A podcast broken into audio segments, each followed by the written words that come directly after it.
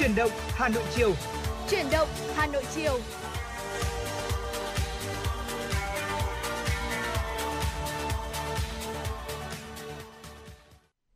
Mến chào quý vị thính giả, khung giờ 16 giờ đã bắt đầu. Tại phòng thu của FM 96, Bảo Nhật và Thùy Linh đã sẵn sàng để phục vụ tới quý cho quý vị những thông tin mới nhất, những chuyển động của thủ đô Hà Nội. Bên cạnh đó trong buổi chiều ngày hôm nay thì chắc chắn rồi những yêu cầu âm nhạc cũng sẽ liên tục được chúng tôi cập nhật để giúp cho quý vị chúng ta sẽ có một buổi chiều thư giãn với những thông tin hữu ích và một buổi chiều làm việc thật nhiều năng lượng. Dạ vâng ạ, à, chúng tôi à, cũng giống như anh Bảo Nhật chia sẻ là chúng tôi luôn luôn sẵn sàng rồi. Vậy thì quý vị hãy nhấc máy lên và gọi đến số hotline 024 3773 6688 để có thể chia sẻ tương tác với hai host của chương trình cũng như là gửi những yêu cầu âm nhạc đến cho chương trình quý vị nhé. Ngoài ra thì uh, fanpage truyền động Hà Nội FM96 cũng vẫn luôn sẵn sàng đón nhận những tin nhắn của quý vị thính giả. Uh, chúng tôi sẽ trở thành cầu nối để có thể kết nối quý vị uh, thêm gần nhau hơn ạ. Uhm, và trong buổi chiều ngày hôm nay thì mình cũng cần phải lưu tâm đến tình hình về thời tiết nha quý vị. Hiện tại theo ừ. những gì mà chúng tôi đang ghi nhận được tại Đài Phát thanh và Truyền hình Hà Nội, thời tiết đang ở mức 21 độ C,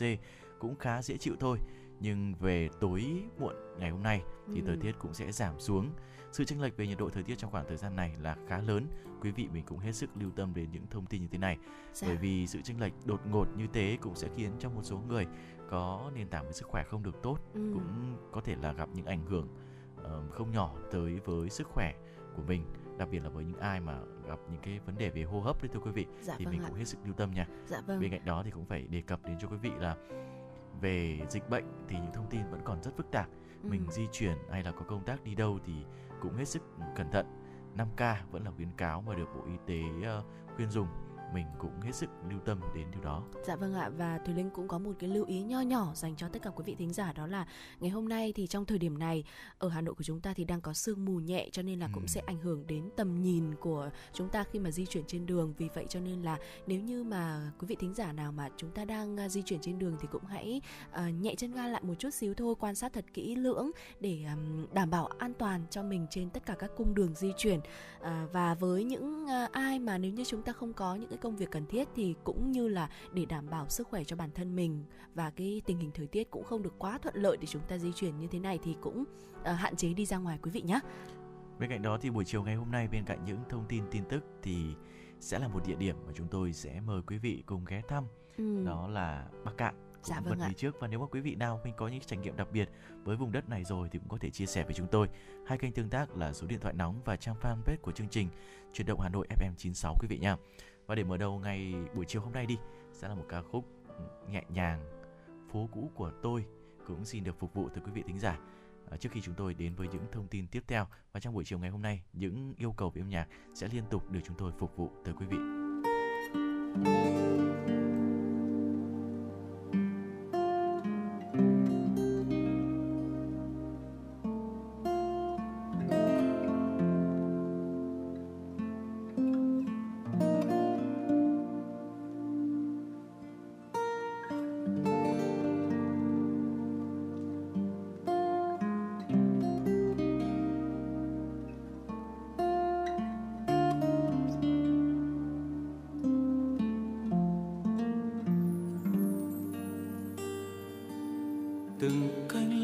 Xoay xoay,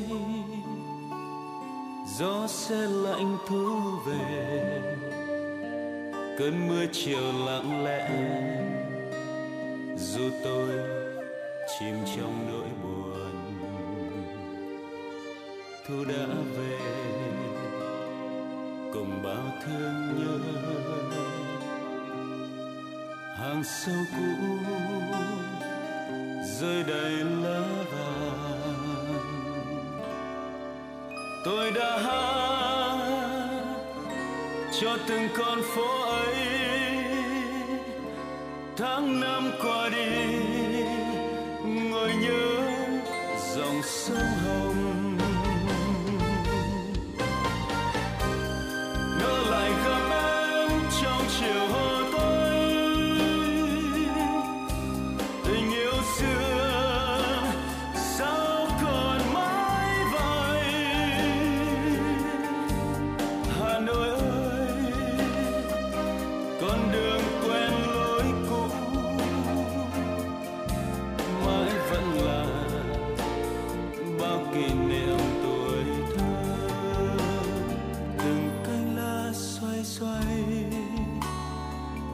Sẽ lạnh thu về. Cơn mưa chiều lặng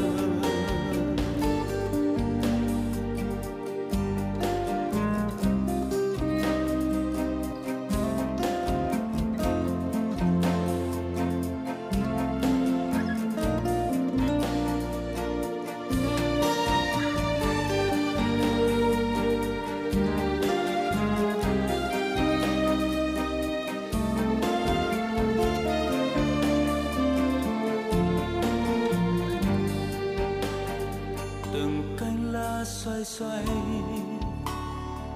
gió xe lạnh thu về. Cơn mưa chiều lặng lẽ, dù tôi chìm trong nỗi buồn. Thu đã về, cùng bao thương nhớ. Hàng sâu cũ, rơi đầy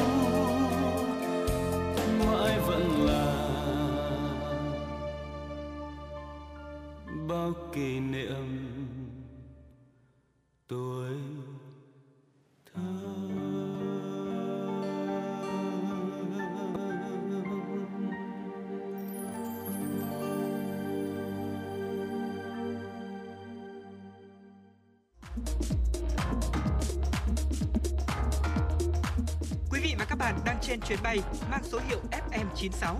Hãy thư giãn, chúng tôi sẽ cùng bạn trên mọi cung đường. Hãy giữ sóng và tương tác với chúng tôi theo số điện thoại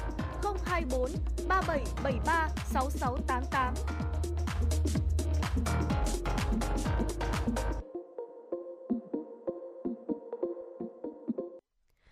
Quý vị thính giả, vừa rồi là một ca khúc rất là nhẹ nhàng đúng không ạ để khởi động à, chương trình chuyển động Hà Nội chiều ngày hôm nay. Còn bây giờ chúng tôi xin được tiếp tục cập nhật những tin tức do phóng viên mới thực hiện xin được gửi tới quý vị thính giả. Thưa quý vị, ngày mùng 8 tháng 12 tại Hà Nội, Bộ Y tế phối hợp với Hội Nhà báo Việt Nam tổ chức lễ phát động giải báo chí toàn quốc vì sức khỏe nhân dân lần thứ nhất. Giải báo chí này là dịp để lựa chọn những tác phẩm báo chí xuất sắc, đạt chất lượng cao, giàu ý tưởng sáng tạo, khẳng định vai trò của báo chí truyền thông trong việc phản ánh trung thực, phong phú về các lĩnh vực của ngành y tế. Các tác phẩm về lĩnh vực y tế thuộc 5 loại hình: báo in, phát thanh, truyền hình, báo điện tử, ảnh báo chí, có thời gian đăng tải từ ngày 15 tháng 6 năm 2021 đến ngày 15 tháng 6 năm 2022 đều có thể tham dự giải. Thời hạn nhận tác phẩm dự thi từ nay đến hết ngày 30 tháng 6 năm 2022 tính theo dấu bưu điện. Về cơ cấu giải thưởng thì có 4 mức giải, giải nhất, giải nhì, giải ba và giải khuyến khích.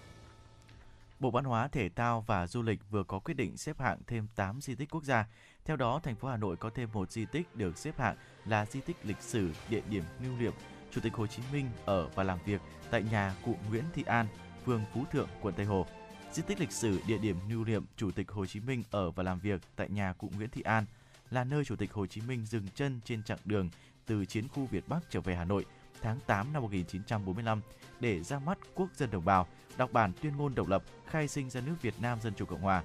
Tại ngôi nhà của cụ Nguyễn Thị An, Bác Hồ đã làm việc với các đồng chí Trường Trinh, Võ Nguyên Giáp, Trần Đăng Ninh. Trước đó, địa chỉ này từng nuôi dưỡng và bảo vệ các đồng chí Trường Trinh, Hoàng Văn Thụ, Lê Đức Thọ. Việc di tích lịch sử địa điểm lưu niệm Chủ tịch Hồ Chí Minh ở và làm việc tại nhà cụ Nguyễn Thị An được xếp hạng đã nâng tổng số di tích quốc gia trên địa bàn thành phố Hà Nội lên 1.165 di tích. Hội trợ làng hàng lưu niệm chất lượng cao thủ đô năm 2021 Hà Nội Great Souvenirs 2021 do Sở Công Thương Hà Nội chủ trì, Trung tâm khuyến công và tư vấn phát triển công nghiệp tổ chức sẽ diễn ra từ ngày 17 đến ngày 19 tháng 12 tại Cung triển lãm kiến trúc quy hoạch xây dựng quốc gia số 1 Đỗ Đức Dục, quận Nam Từ Liêm. Với quy mô 200 gian hàng của gần 100 doanh nghiệp, cơ sở công nghiệp nông thôn thành phố Hà Nội, các sản phẩm được trưng bày tại hội trợ là những mặt hàng quà tặng thủ công mỹ nghệ, đáp ứng tiêu chí bảo đảm chất lượng, đa dạng về mẫu mã, kiểu dáng, thu hút, tạo ấn tượng với khách tham quan, giao dịch nhằm hỗ trợ tối đa cho doanh nghiệp, cơ sở sản xuất công nghiệp nông thôn, Ủy ban nhân dân thành phố Hà Nội sẽ hỗ trợ kinh phí cho các cơ sở sản xuất tham gia hội trợ. Theo đó, Ủy ban nhân dân thành phố Hà Nội sẽ hỗ trợ 100% chi phí thuê gian hàng cho 130 gian hàng của các doanh nghiệp, cơ sở công nghiệp nông thôn Hà Nội các nghệ nhân của Hà Nội được phong tặng nghệ nhân nhân dân, nghệ nhân ưu tú, nghệ nhân Hà Nội, hỗ trợ 50% chi phí thuê gian hàng, số lượng khoảng 70 gian hàng của các doanh nghiệp, cơ sở sản xuất thuộc các quận của Hà Nội và các doanh nghiệp, cơ sở sản xuất thuộc các tỉnh, thành phố trong cả nước. Thưa quý vị, thông tin về việc Trung Quốc ngừng nhập khẩu rau quả của Việt Nam trong 6 tuần là không chính xác. Đây là khẳng định của Hiệp hội Rau quả Việt Nam. Trung Quốc hiện là thị trường nhập khẩu lớn nhất rau quả của Việt Nam, khoảng 80% lượng rau quả của Việt Nam được xuất khẩu qua đường biển. Tuy nhiên, hiện Trung Quốc đang siết chặt kiểm soát dịch theo chiến lược Zero Covid. Mới đây, nước này đã quyết định sẽ áp dụng nghiêm ngặt việc cách ly đối với các thủy thủ đoàn. Vì vậy, một số nhà khai thác tàu trung chuyển qua các cảng ở miền Nam Trung Quốc đã quyết định sẽ tạm dừng dịch vụ ít nhất 6 tuần trong kỳ nghỉ Tết Nguyên đán. Như vậy, việc vận tải hàng hóa qua cảng biển sẽ gặp khó khăn hơn và gây áp lực cho việc xuất khẩu đường bộ. Tuy nhiên, đây sẽ là khó khăn chung đối với việc xuất khẩu rau quả đi các quốc gia vùng lãnh thổ qua cảng trung chuyển tại miền Nam Trung Quốc, chứ không riêng gì với hàng xuất khẩu của Việt Nam. Dạ vâng thưa quý vị, vừa rồi là những tin tức ừ, đầu tiên trong chương trình chuyển động Hà Nội chiều ngày hôm nay chúng tôi sẽ được chuyển tới quý vị. Cũng như ở phần đầu của chương trình chúng tôi cũng đã chia sẻ rằng là ngày hôm nay chúng ta sẽ cùng tham quan khám phá một địa điểm đó là Bắc Cạn để xem rằng là ở nơi đây thì có những điều gì thú vị và hấp dẫn à, du khách và bây giờ thì à, quý vị hãy đồng hành cùng với Thùy Linh và Bảo Nhất đến với cùng vùng đất Bắc Cạn này quý vị nhé. Bắc Cạn thì là một tỉnh thuộc vùng Đông Bắc Việt Nam, phía Bắc giáp tỉnh Cao Bằng, phía Đông giáp với tỉnh Lạng Sơn, phía Nam thì giáp tỉnh Thái Nguyên và phía Tây giáp với tỉnh Tuyên Quang. Diện tích đất tự nhiên thì khoảng à, 4.859 km vuông. À, ở đây thì có rất nhiều các à, đồng bào dân tộc ừ, thiểu số cùng sinh sống với nhau, ví dụ như là Tày này, Nùng này, người Kinh, người Giao, người Mông hay là cả người Hoa. Uhm, trong đó thì à, dân tộc thiểu số chiếm hơn 80%. Bắc Cạn là tỉnh giàu tiềm năng du lịch bởi sự phong phú của tài nguyên, khoáng sản và nền văn hóa đậm đà bản sắc dân tộc dân tộc miền núi Đông Bắc Việt Nam.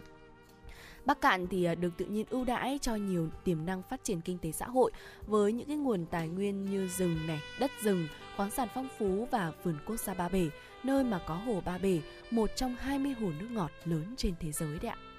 Vâng thưa quý vị, vào thời đại các vua hùng dựng nước thì Bắc Cạn thuộc bộ Vũ Định là một trong 15 bộ của Văn Lang và dưới ừ. thời thuộc Đường nơi đây là dấu chân của võ Nga. Từ thời Lý khi ông cha ta bắt đầu ờ, xây dựng và phát triển nhà nước phong kiến trung ương tập quyền, Bắc Cạn thuộc châu Thái Nguyên thời Trần và trong ờ, buổi đầu thời Lê, đây là vùng đất thuộc Bắc Đạo. Năm Quang Thuận thứ 7, nghĩa là năm 1466, đất Bắc Cạn thuộc Thái Nguyên, Thừa Tuyên, rồi Ninh Sóc, Thừa Tuyên vào năm Quang Thuận thứ 10 là năm 1469. Năm Hồng Đức thứ 21 là năm 1490. Phủ Thông Hóa gồm huyện Cảm Hóa và Châu Bạch Thông thuộc xứ Thái Nguyên, đất Bắc Cạn. Dạ vâng thưa quý vị, vậy uh,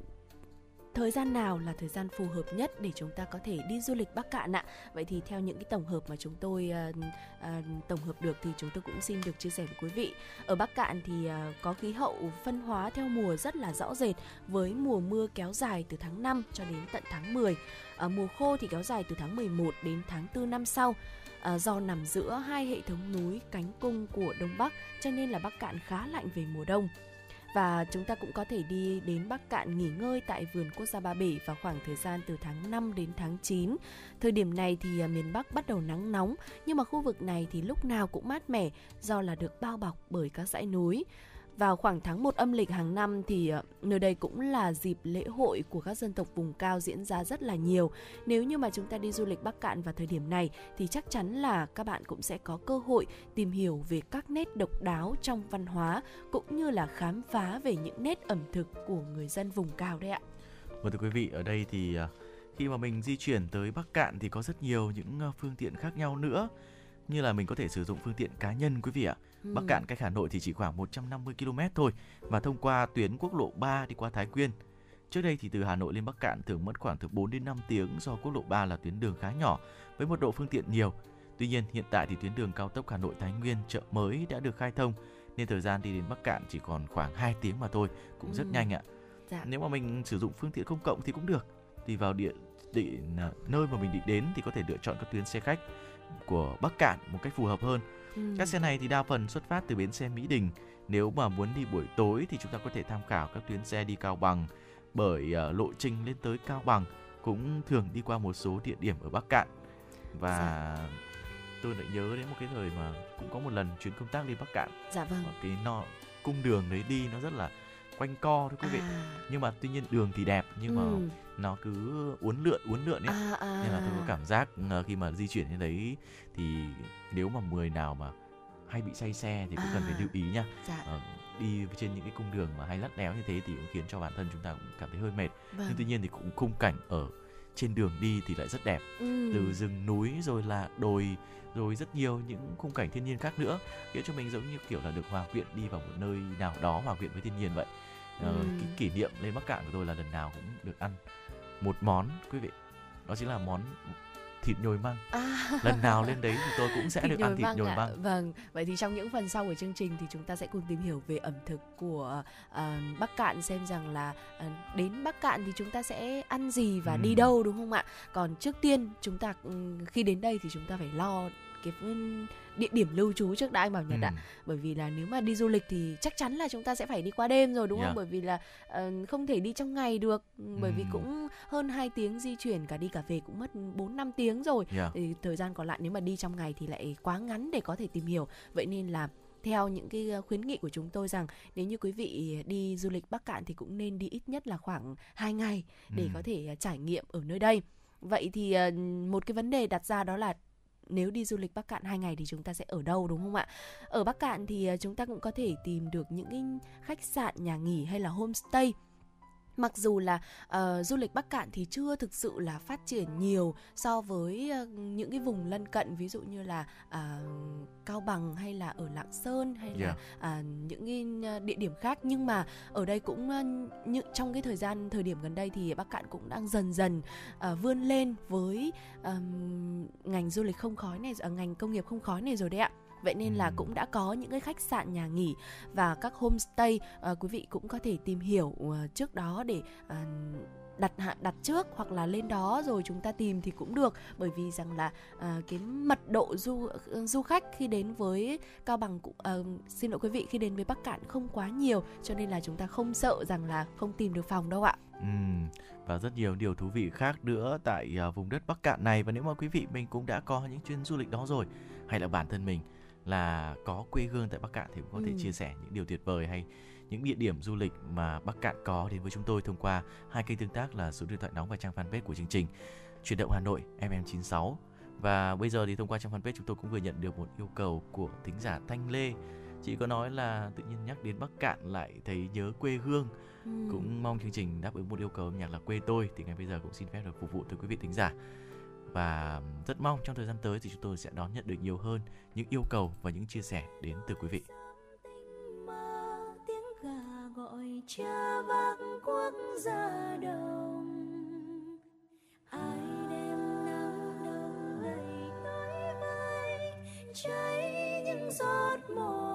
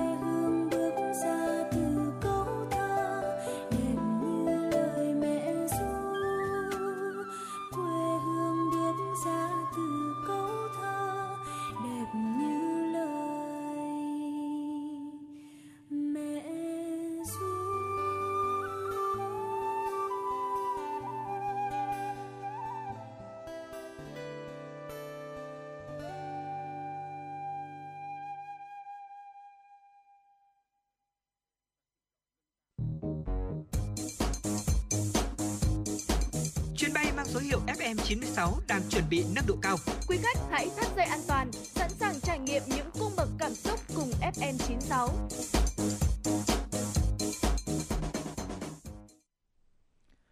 Mời quý vị quay trở lại với những thông tin trong buổi chiều ngày hôm nay trong chương trình truyền động Hà Nội chiều. Những thông tin mà chúng tôi cũng mới nhận được đến từ phóng viên. Thưa quý vị, chiều ngày hôm qua đội tuyển Việt Nam tiếp tục có buổi tập trên sân Hoggang để chuẩn bị cho trận đấu kế tiếp tại AFF Cup 2020. Huấn luyện viên Park Hang-seo cũng giảm tải áp lực cho các cầu thủ với các bài tập hồi phục nhẹ nhàng và thư giãn, đồng thời thì cố gắng tái tạo nguồn năng lượng tích cực nhất cho toàn đội. Đây cũng là sân tập duy nhất dành cho đội tuyển Việt Nam trong suốt hành trình tại AFF Cup 2020. Do còn 4 ngày để chuẩn bị cho trận đấu với Malaysia, nên huấn luyện viên Park Hang-seo sẽ không vội vàng đẩy cao khối lượng vận động cũng như là chưa ra chưa đưa ra giáo án rèn rũa sâu hơn về chiến thuật. Nhà cầm quân người Hàn Quốc tiếp tục lồng ghép các trò chơi vui nhộn trong phần khởi động, vừa giúp các cầu thủ xả stress, vừa tạo ra nguồn năng lượng tích cực và tinh thần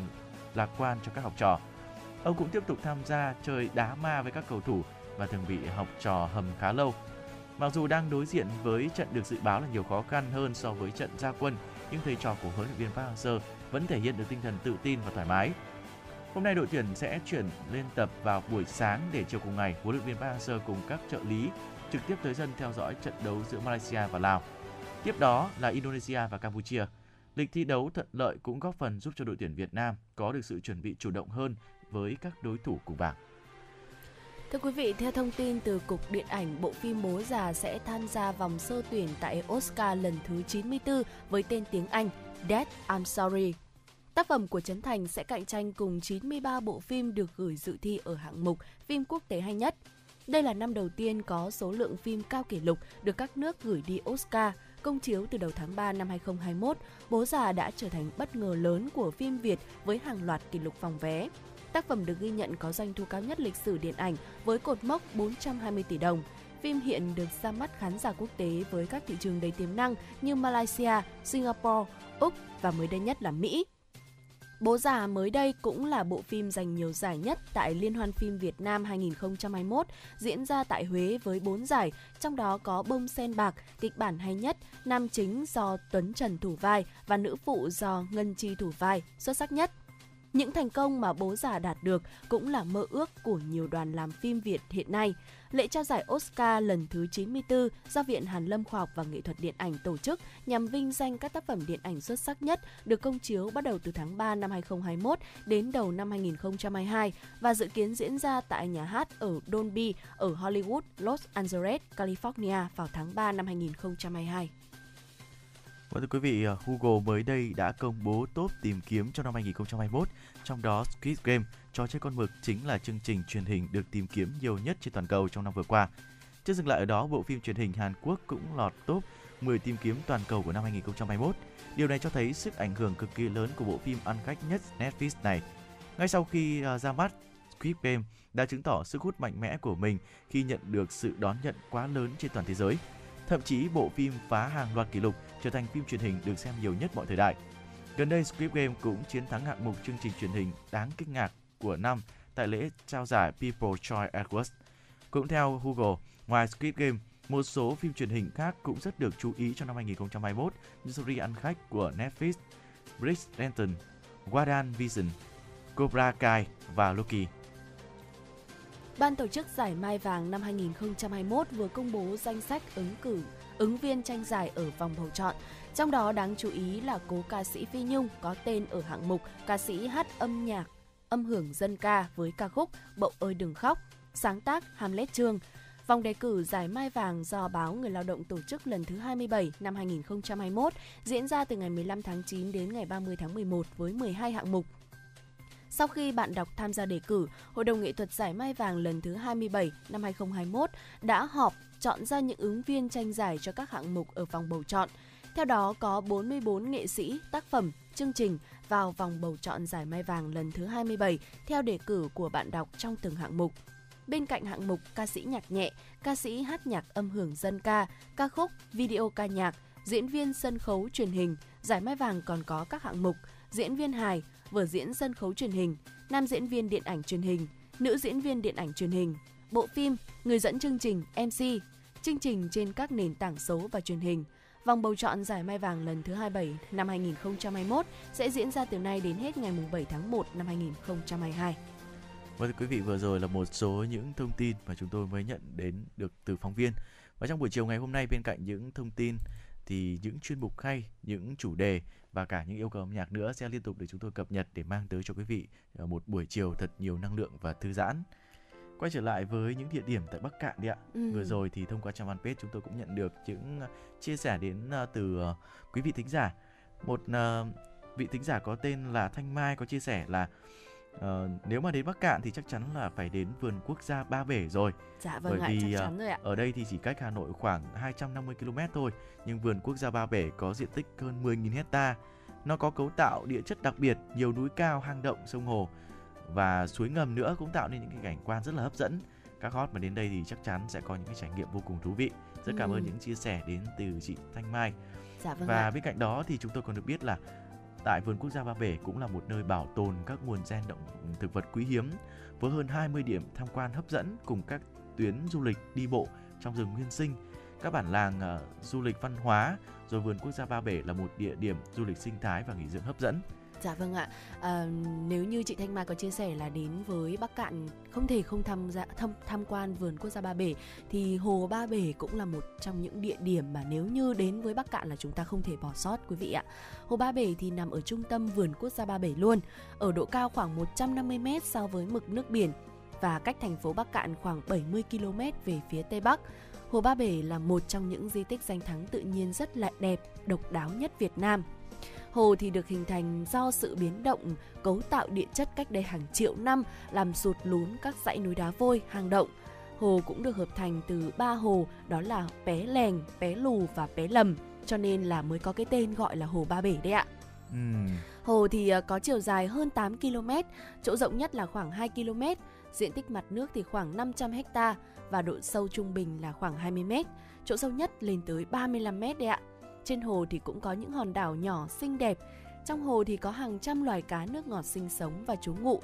Do cấu tạo địa chất đặc biệt cho nên là hồ Ba Bể có những nét riêng rất khác biệt so với các hồ Castor trên thế giới. Vì vậy, ờ, Hội nghị quốc tế về hồ nước ngọt tổ chức tại Mỹ hồi tháng 3 năm 1995 đã xếp hồ Ba Bể là một trong 20 hồ nước ngọt tự nhiên đẹp của thế giới và cần được bảo vệ.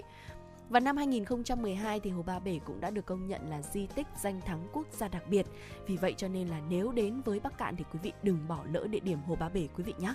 Trước đây khi mà nhắc đến hồ Ba Bể, quý vị không biết là quý vị thế nào, nhưng mà bản tôi thì thấy rất là sợ À, bởi vì có một cái câu chuyện là sự tích hồ Ba Bể đấy à quý vị. đúng rồi đúng nên rồi. là nghe đến cái sự tích hồ Ba Bể thì tôi rất là sợ ôi không biết là ở hồ Ba Bể liệu còn một bà lão nào không hay là còn một con thường luồng nào không nó sẽ xuất Vâng. hiện để phun mưa hay không Vâng. ngày xưa khi mình nghe những câu chuyện cổ tích như thế này thì khiến cho chúng tôi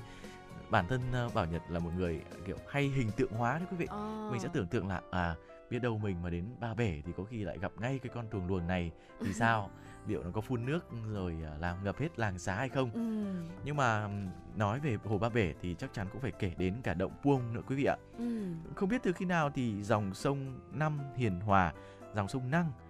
thì nó hiền hòa như vậy mà lại đục thủng cả một cái vách núi đá vôi để tạo thành một dòng chảy với những hang động rất kỳ vĩ. Nhiều người còn ví như là động Puông như cái hàm cá mập khổng lồ há miệng nuốt chửng từng áng thuyền độc mộc cứ nối đuôi nhau xuôi dòng. Ừ. Động Puông thuộc xã Cao Thượng Ba Bể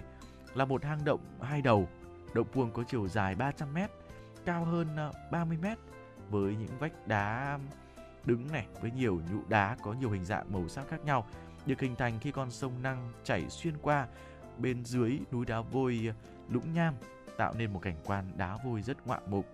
với lối vào ra thông thoáng cho dòng sông Năng tự do lưu chuyển. Ừ. Cửa động là nơi mà vút đứng và khá là phẳng. Tưởng như ai đó đã ờ, buông một cái nhát chém ngọt ngào vào cái khối đá mềm từ hàng triệu năm trước vậy. Do đó thì có nhiều ánh sáng từ ờ, phía bên ngoài động cũng đã lộ diện vào những mảng đá hoa cương từng bị che lấp bởi những mảng rêu xanh theo thời gian. Ở bên trong động, những giải thạch nhũ hình thù kỳ lạ rủ xuống cũng khiến cho nơi đây trở nên lung linh hơn với mặt Ừm. nước.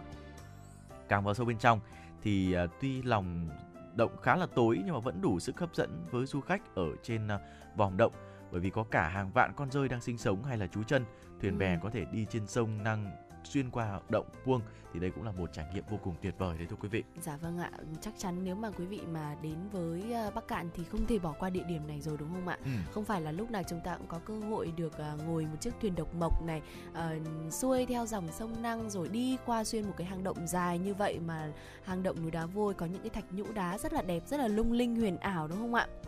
Và đến với Hồ Ba Bể thì quý vị cũng không nên bỏ qua một địa điểm khác nữa, đó chính là thác đầu đẳng. Thác đầu đẳng thì ở nằm giữa hai dãy núi đá vôi ở trên dòng sông Năng luôn. Đây là nơi tiếp giáp giữa Bắc Cạn và Tuyên Quang đấy quý vị ạ. Sông Năng sau khi mà luồn dưới núi Lũng Nham đã tạo thành động Puông thì khi mà chảy đến bản Húa Tạng thì lại bị chặn lại bởi hàng trăm tảng đá lớn à, xếp chồng lên nhau với độ dốc chừng khoảng 500 mét và chính điều đó đã tạo thành một thác nước kỳ vĩ gồm có 3 bậc, mỗi bậc thác thì cách nhau khoảng chừng từ 3 đến 4 mét theo chiều dài. Khu vực này thì cũng là nơi xuất hiện loại cá chiên, một trong những loài cá hiếm thấy hiện nay với những con có cân nặng lên tới hàng chục kg đấy quý vị ạ. Và nơi đấy chắc chắn sẽ là một địa điểm để chúng ta có thể check in này, tham quan thưởng ngoạn rất là mãn nhãn đấy thưa quý vị. Vâng, à, khi mà nhắc đến đây thì cũng cần phải nhắc tới à, ở ao tiên nữa quý vị. Nằm ở góc hồ Ba Bể thì ao tiên là một hồ nước nhỏ xinh xắn nằm lọt giữa lòng chảo đá vôi biệt lập với hồ chính. Từ bờ hồ thì chỉ đi bộ một chút thôi là chúng ta có thể tới được ao. Ao được nuôi dưỡng bởi à, nước ngầm thấm qua đá ở xung quanh, làm cho ao tiên có cùng mực nước với hồ Ba Bể. Ao tiên là nơi ở của một số loài cá địa phương và các động vật ở dưới nước khác. Những người đánh cá địa phương thỉnh thoảng đến đây đánh bắt cá, mặc dù chắc chắn rằng nơi đây là dành cho sự yên tĩnh và tách biệt hơn là để hy vọng mình có thể đánh bắt được thật nhiều cá lớn. Ừ. Giống như những cái cách đặc trưng riêng biệt của Ba Bể vậy. Ao Tiên là nơi ờ, gợi lên những truyền thuyết địa phương. Cái tên ờ, Ao Tiên ấy muốn nói đến một ờ, câu chuyện về một người thợ săn trong lúc đi qua ao tiên đã bị hút hồn bởi ờ, vẻ đẹp của các nàng tiên đang tắm ở trong ao đấy thưa quý vị. Dạ vâng ạ, một cái truyền thuyết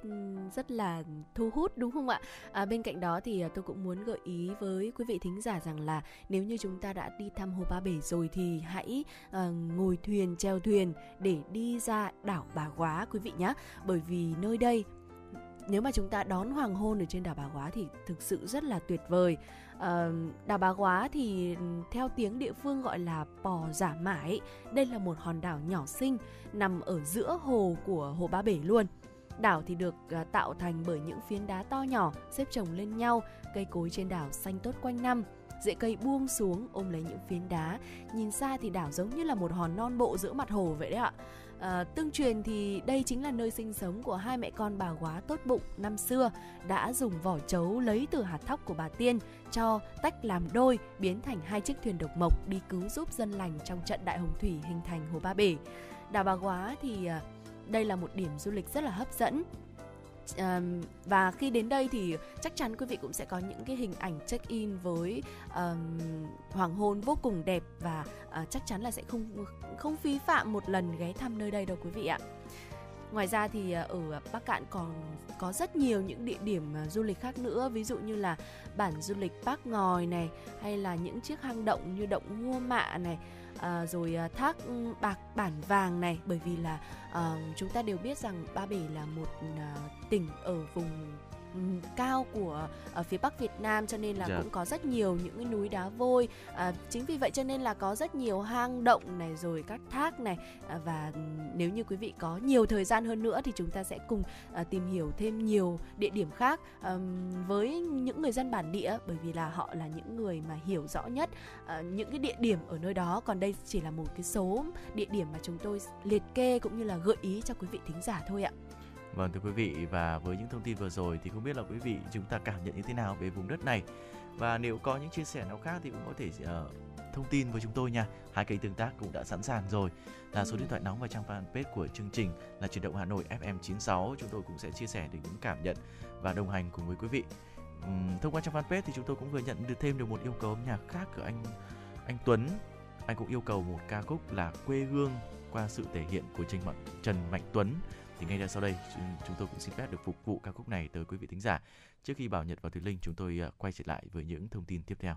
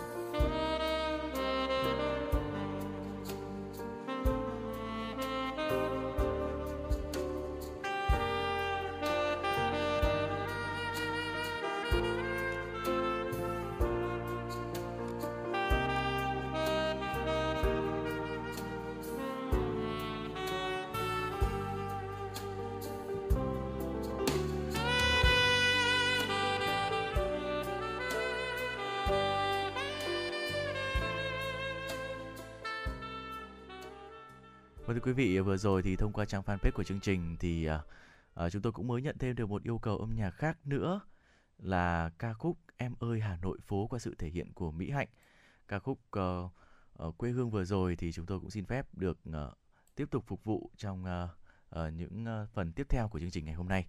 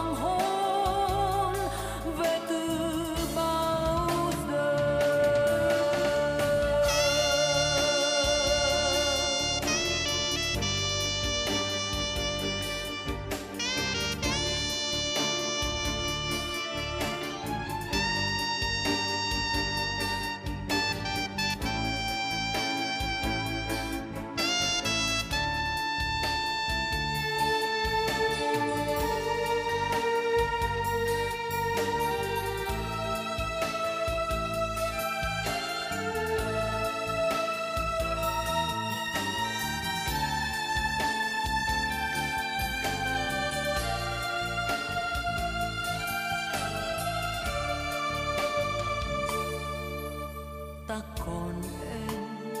cây bàng một cối mùa đông. Ta còn em nóc phố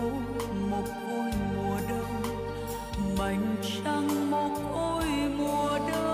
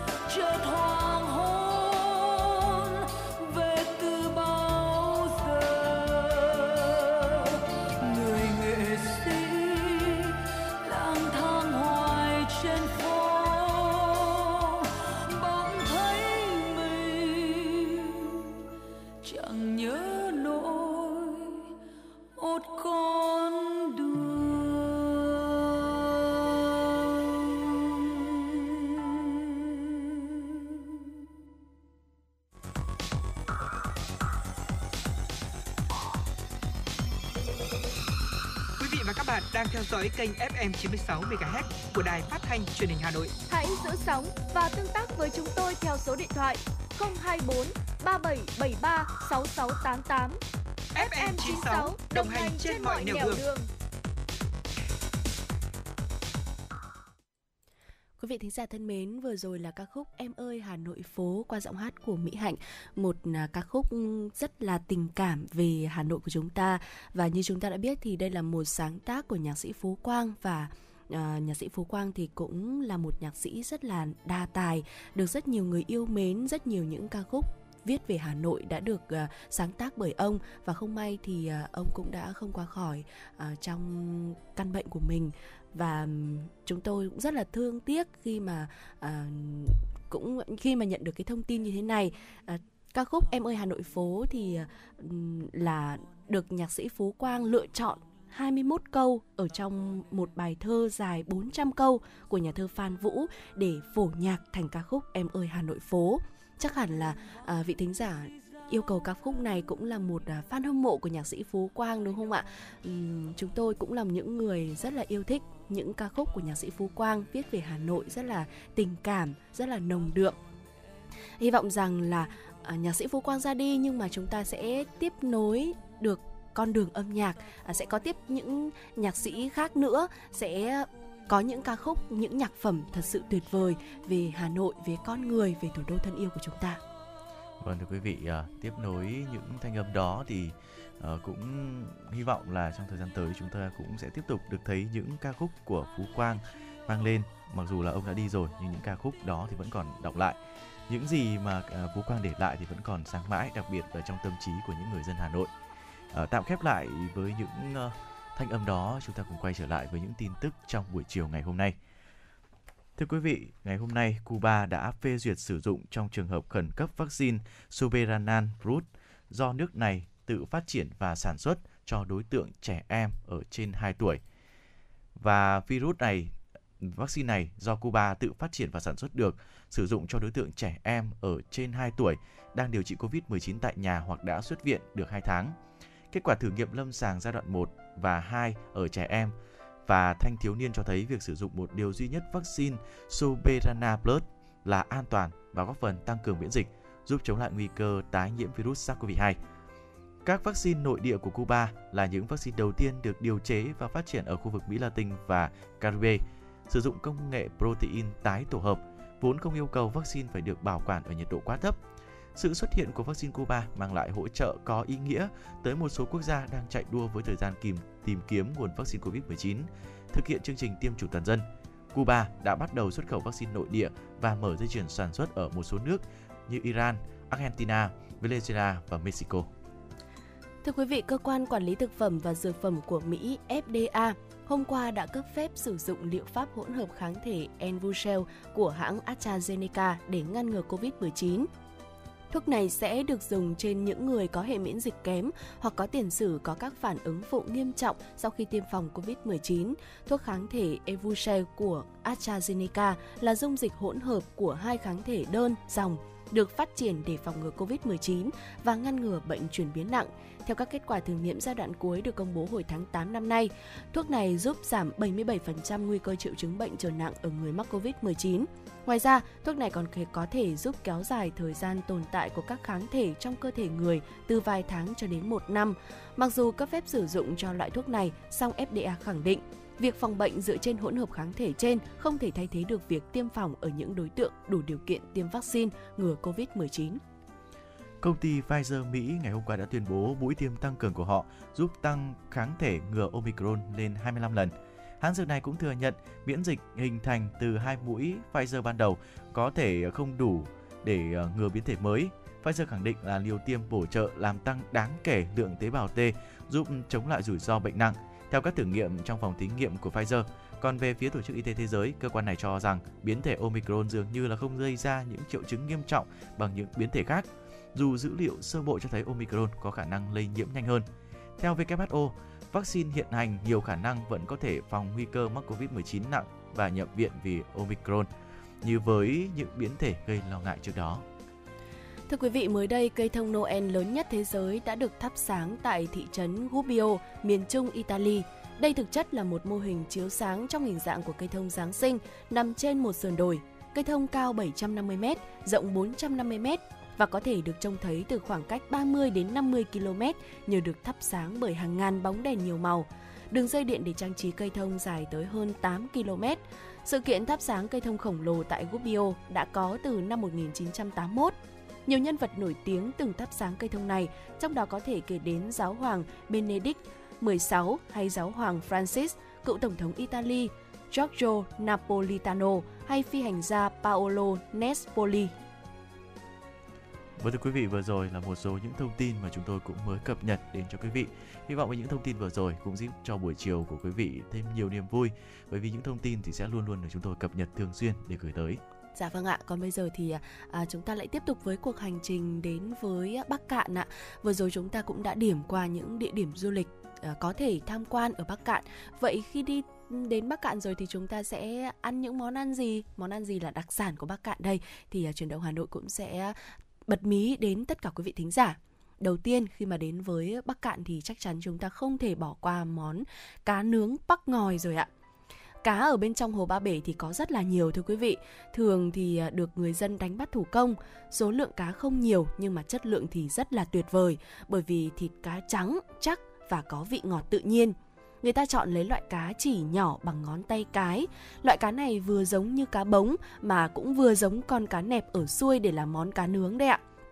để có được món cá nướng thì à, người dân nơi đây cũng đã phải trải qua một quá trình chế biến cá, dù không khó nhưng mà lại mất rất nhiều thời gian. Cá tươi sau khi được đánh bắt chọn những con đều nhau, mổ lấy ruột, bỏ đi và rửa sạch. Sau đó thì cho vào chõ đồ chín tới. Tiếp đến người ta dùng nẹp tre để tạo thành kẹp, mỗi kẹp chừng khoảng từ 8 đến 10 con và đem những kẹp cá phơi cho khô ngoài nắng, phơi khoảng chừng 3 đến 4 nắng là được. Khi ăn thì ta chỉ việc Ờ, gỡ cá ra khỏi nẹp tre và dùng cồn để nướng thôi, giống như là chúng ta nướng mực đấy ạ. Hoặc là để cả kẹp cá mang nướng trên bếp than, nướng bằng à, than cá sẽ ngon hơn. Không cần nướng quá kỹ bởi vì là cá đã đồ một lần rồi và ừ, chúng ta chỉ cần nướng sơ qua cho cá vừa chín tới là được. Nếu mà nướng kỹ quá thì cá sẽ bị đắng và khô. À, như vậy thì sẽ không ngon ừ, không ngon được như là à, chúng ta nướng sơ nữa quý vị ạ.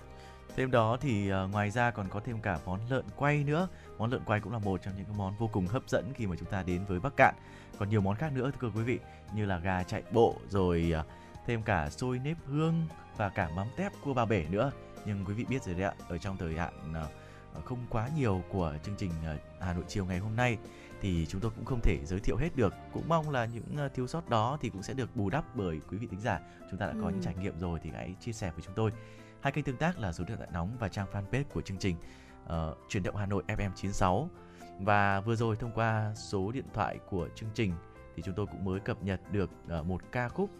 có một ngày qua sự thể hiện của Phương Anh. Đây cũng là một uh, ca khúc của nhạc sĩ Phú Quang. Chúng tôi cũng xin phép được phục vụ ca khúc này trước khi quay trở lại với những chuyên mục tiếp theo.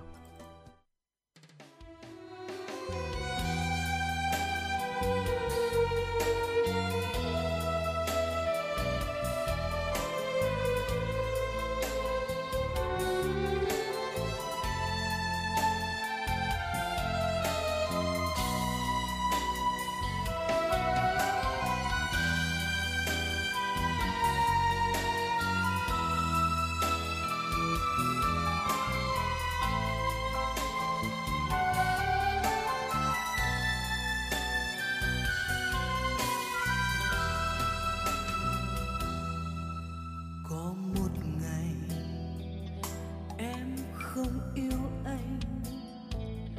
Em về nơi xa, với chiếc áo anh chưa từng thấy.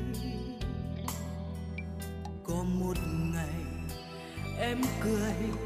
bằng ánh sáng của nụ hôn khát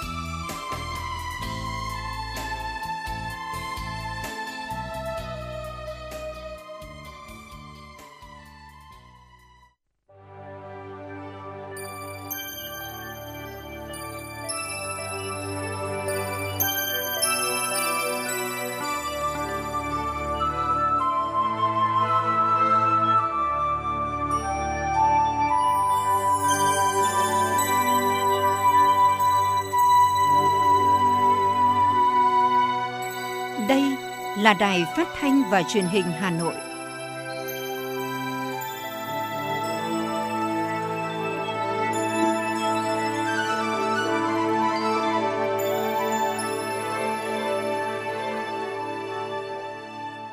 Xin chào quý vị và các bạn. Quý vị và các bạn đang đến với chương trình truyền động Hà Nội chiều, phát sóng lúc 17 giờ các ngày trên sóng phát thanh Hà Nội FM 96 MHz.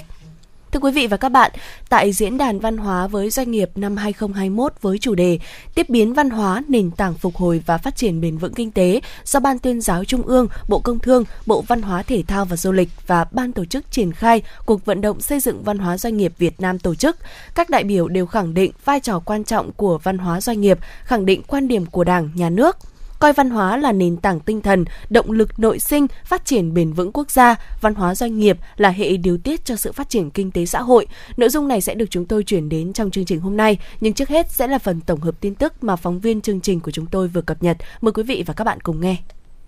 Thưa quý vị, sáng nay Bộ Chính trị đã tổ chức hội nghị cán bộ toàn quốc quán triệt, triển khai thực hiện kết luận và quy định của Ban chấp hành Trung ương về xây dựng chỉnh đốn Đảng theo hình thức trực tuyến. Tổng Bí thư Nguyễn Phú Trọng chủ trì hội nghị.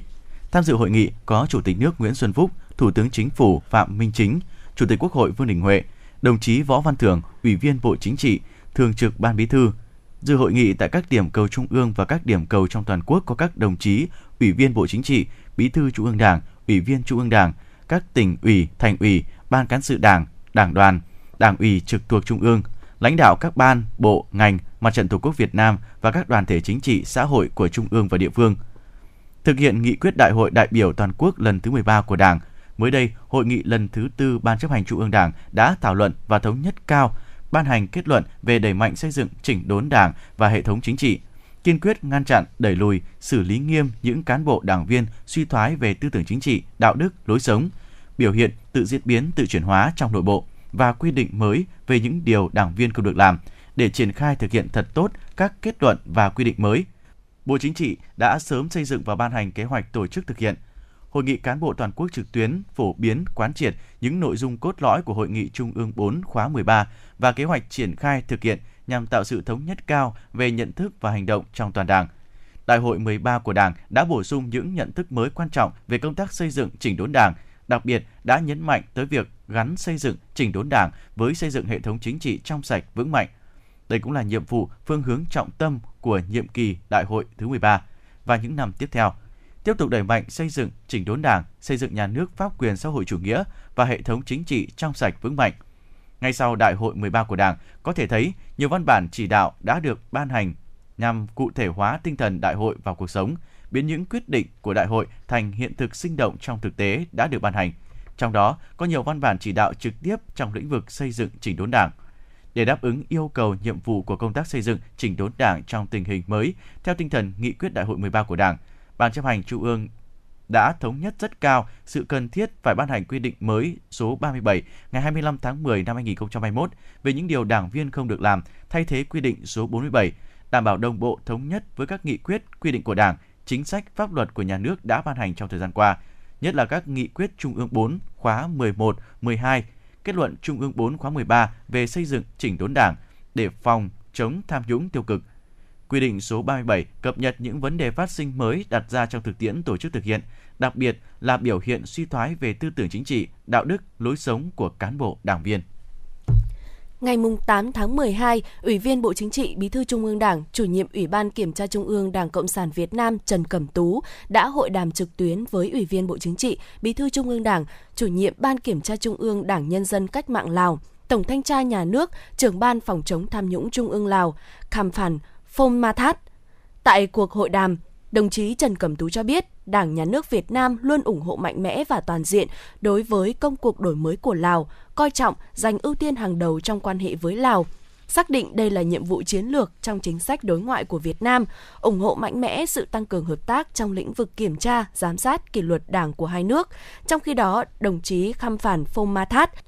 chúc mừng và đánh giá cao kết quả công tác kiểm tra, giám sát, kỷ luật Đảng, công tác đấu tranh phòng chống tham nhũng của Đảng và Nhà nước Việt Nam, đồng thời thông tin về kết quả công tác kiểm tra giám sát của Lào trong nhiệm kỳ vừa qua.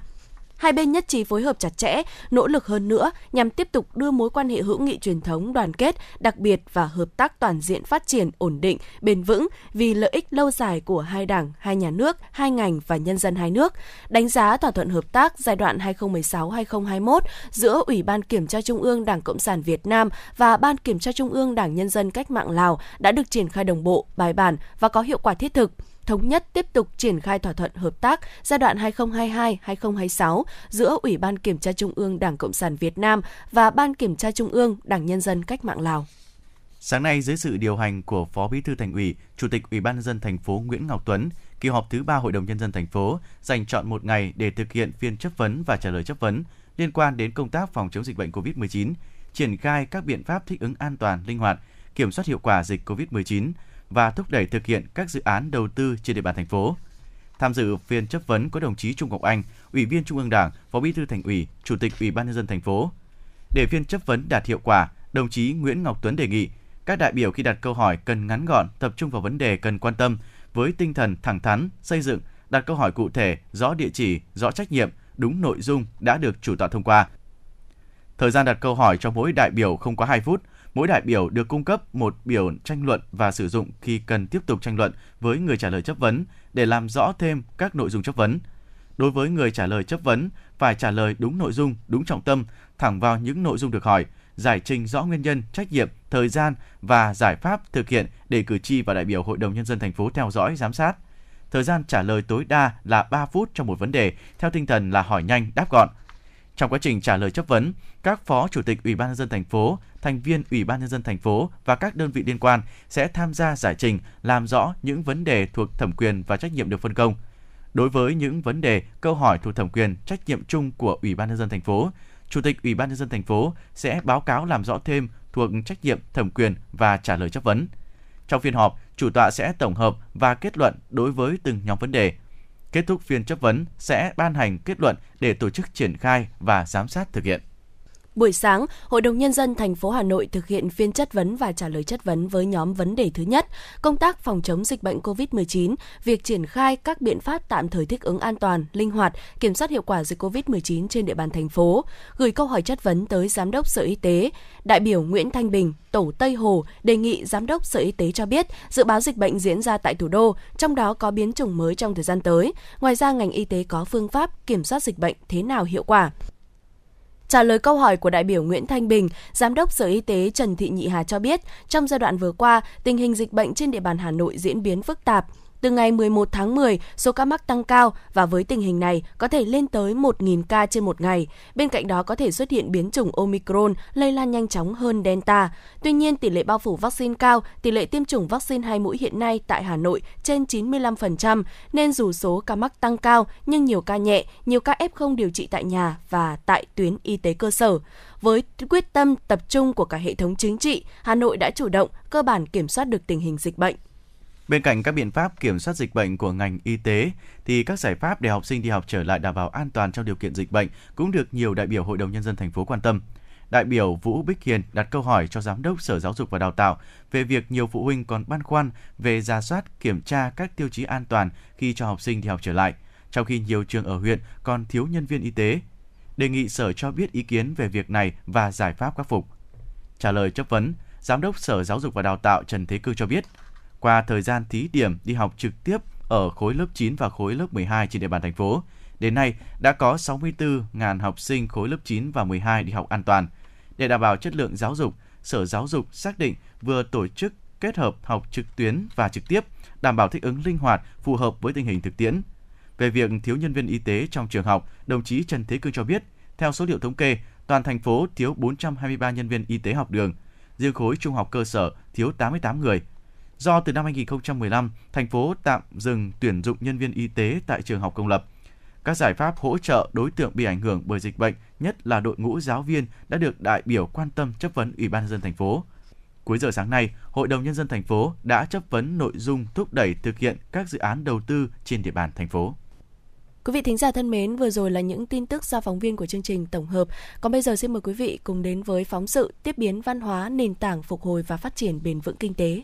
Thưa quý vị và các bạn, tại diễn đàn văn hóa với doanh nghiệp năm 2021 với chủ đề Tiếp biến văn hóa, nền tảng phục hồi và phát triển bền vững kinh tế do Ban tuyên giáo Trung ương, Bộ Công Thương, Bộ Văn hóa Thể thao và Du lịch và Ban tổ chức triển khai cuộc vận động xây dựng văn hóa doanh nghiệp Việt Nam tổ chức chiều ngày 5 tháng 12 tại Hà Nội. Các đại biểu đều khẳng định vai trò quan trọng của văn hóa doanh nghiệp. Diễn đàn là hoạt động chào mừng thành công Hội nghị văn hóa toàn quốc, đưa cuộc vận động xây dựng văn hóa doanh nghiệp Việt Nam đi sâu vào thực tiễn, đặc biệt góp phần khẳng định quan điểm của Đảng, Nhà nước coi văn hóa là nền tảng tinh thần, động lực nội sinh, phát triển bền vững quốc gia. Văn hóa doanh nghiệp là hệ điều tiết cho sự phát triển kinh tế xã hội. Phát biểu tại diễn đàn, Bộ trưởng Nguyễn Văn Hùng nhấn mạnh, thiết thực triển khai thực hiện ý kiến chỉ đạo của Tổng Bí thư Nguyễn Phú Trọng tại Hội nghị Văn hóa Toàn quốc vừa qua, tiếp tục đẩy mạnh cuộc vận động xây dựng văn hóa doanh nghiệp Việt Nam, Diễn đàn Quốc gia Văn hóa với doanh nghiệp năm 2021 với chủ đề Tiếp biến văn hóa, nền tảng phục hồi và phát triển bền vững kinh tế là diễn đàn hết sức quan trọng để các nhà quản lý, nhà nghiên cứu, các chuyên gia và cộng đồng doanh nghiệp tọa đàm, trao đổi, thống nhất một cách tiếp cận chung về tiếp biến văn hóa để phục hồi phát triển kinh tế trên tinh thần nhận thức đúng để có hành động đẹp. Bộ trưởng Nguyễn Văn Hùng khẳng định vị trí, vai trò của văn hóa trong kinh tế và kinh tế trong văn hóa là một mối quan hệ biện chứng không thể tách rời. Cụ thể hóa quan điểm của Đảng, Thủ tướng Chính phủ đã ký ban hành quyết định lấy ngày 10 tháng 11 hàng năm là Ngày Văn hóa Doanh nghiệp Việt Nam. Tại lễ công bố Ngày Văn hóa Doanh nghiệp Việt Nam và phát động cuộc vận động xây dựng văn hóa doanh nghiệp Việt Nam, Thủ tướng đã nêu rõ tầm quan trọng của xây dựng văn hóa doanh nghiệp ở nước ta trong thời kỳ hội nhập quốc tế. Bộ trưởng nhấn mạnh, để thực hiện khát vọng xây dựng đất nước phồn vinh, hạnh phúc như Đại hội Đảng lần thứ 13 đã đề ra, chúng ta rất cần có một cộng đồng doanh nghiệp lớn mạnh, năng động, đoàn kết, hướng tới phát triển bền vững. Mục tiêu đó chỉ có thể đạt được khi các doanh nghiệp phát triển hài hòa dựa trên các trụ cột kinh tế, văn hóa, xã hội, môi trường. Trong đó văn hóa chính là yếu tố cốt lõi, là nền tảng dẫn dắt và điều chỉnh các trụ cột khác. Văn hóa doanh nghiệp được coi như liều vaccine cho mỗi doanh nhân, doanh nghiệp, cho từng thương hiệu trước những cú sốc khách quan bất định như đại dịch COVID-19. Nói vậy không có nghĩa doanh nhân doanh nghiệp có thể hoàn toàn chủ động trong bối cảnh mới. Muốn bật dậy mạnh mẽ, doanh nhân doanh nghiệp cần vai trò bà đỡ, kiến tạo của nhà nước. Bộ trưởng Bộ Văn hóa Thể thao và Du lịch Nguyễn Văn Hùng khẳng định. Trải qua các giai đoạn phát triển khác nhau của đất nước, đặc biệt là trong thời kỳ đổi mới, Đảng ta đã xác định nhiệm vụ xây dựng văn hóa trong kinh tế cần phải được quan tâm.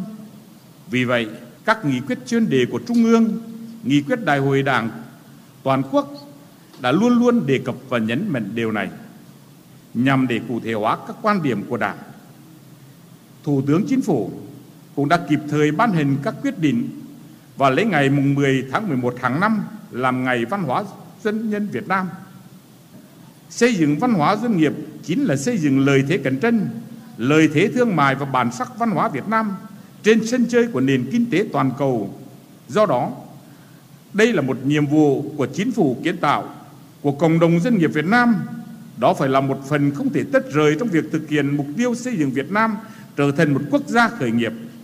Diễn đàn là dịp để các nhà quản lý, các nhà nghiên cứu, các chuyên gia và cộng đồng doanh nghiệp thống nhất về một cách tiếp cận chung trong tiếp biến văn hóa nhằm phục hồi phát triển kinh tế trên tinh thần nhận thức đúng để hành động đẹp. Sôi nổi và thiết thực là những kinh nghiệm thực tiễn, bài học đắt giá được một số doanh nghiệp tiêu biểu chia sẻ trong phiên kế tiếp của diễn đàn với chủ đề Vaccine văn hóa doanh nghiệp trước đại dịch COVID-19. Vượt khó, biến nguy thành cơ trong bối cảnh đại dịch COVID-19 là điều không phải bất cứ doanh nghiệp nào cũng có thể. Đại diện các doanh nghiệp cho rằng trong dông bão, văn hóa doanh nghiệp chính là liều vaccine vô cùng hữu hiệu. Rất nhiều quan điểm được các chuyên gia, doanh nhân chia sẻ, phân tích, khẳng định chủ đề của diễn đàn – tiếp biến văn hóa, nền tảng phục hồi và phát triển bền vững kinh tế. Ông Hoàng Quốc Vượng, Chủ tịch Hội đồng thành viên Tập đoàn Dầu khí Quốc gia Petro Việt Nam dẫn chứng cụ thể. Trong bối cảnh dịch bệnh diễn biến phức tạp, cuộc sống của mỗi cá nhân và hoạt động của doanh nghiệp không tránh khỏi những đảo lộn và ngưng trệ, nhưng dòng chảy văn hóa không hề dừng lại, luôn vận động và là sức mạnh gắn kết, thúc đẩy các cá nhân trong mỗi tổ chức, mỗi doanh nghiệp hành động vì mục tiêu chung để cùng vượt qua khó khăn, chiến thắng nghịch cảnh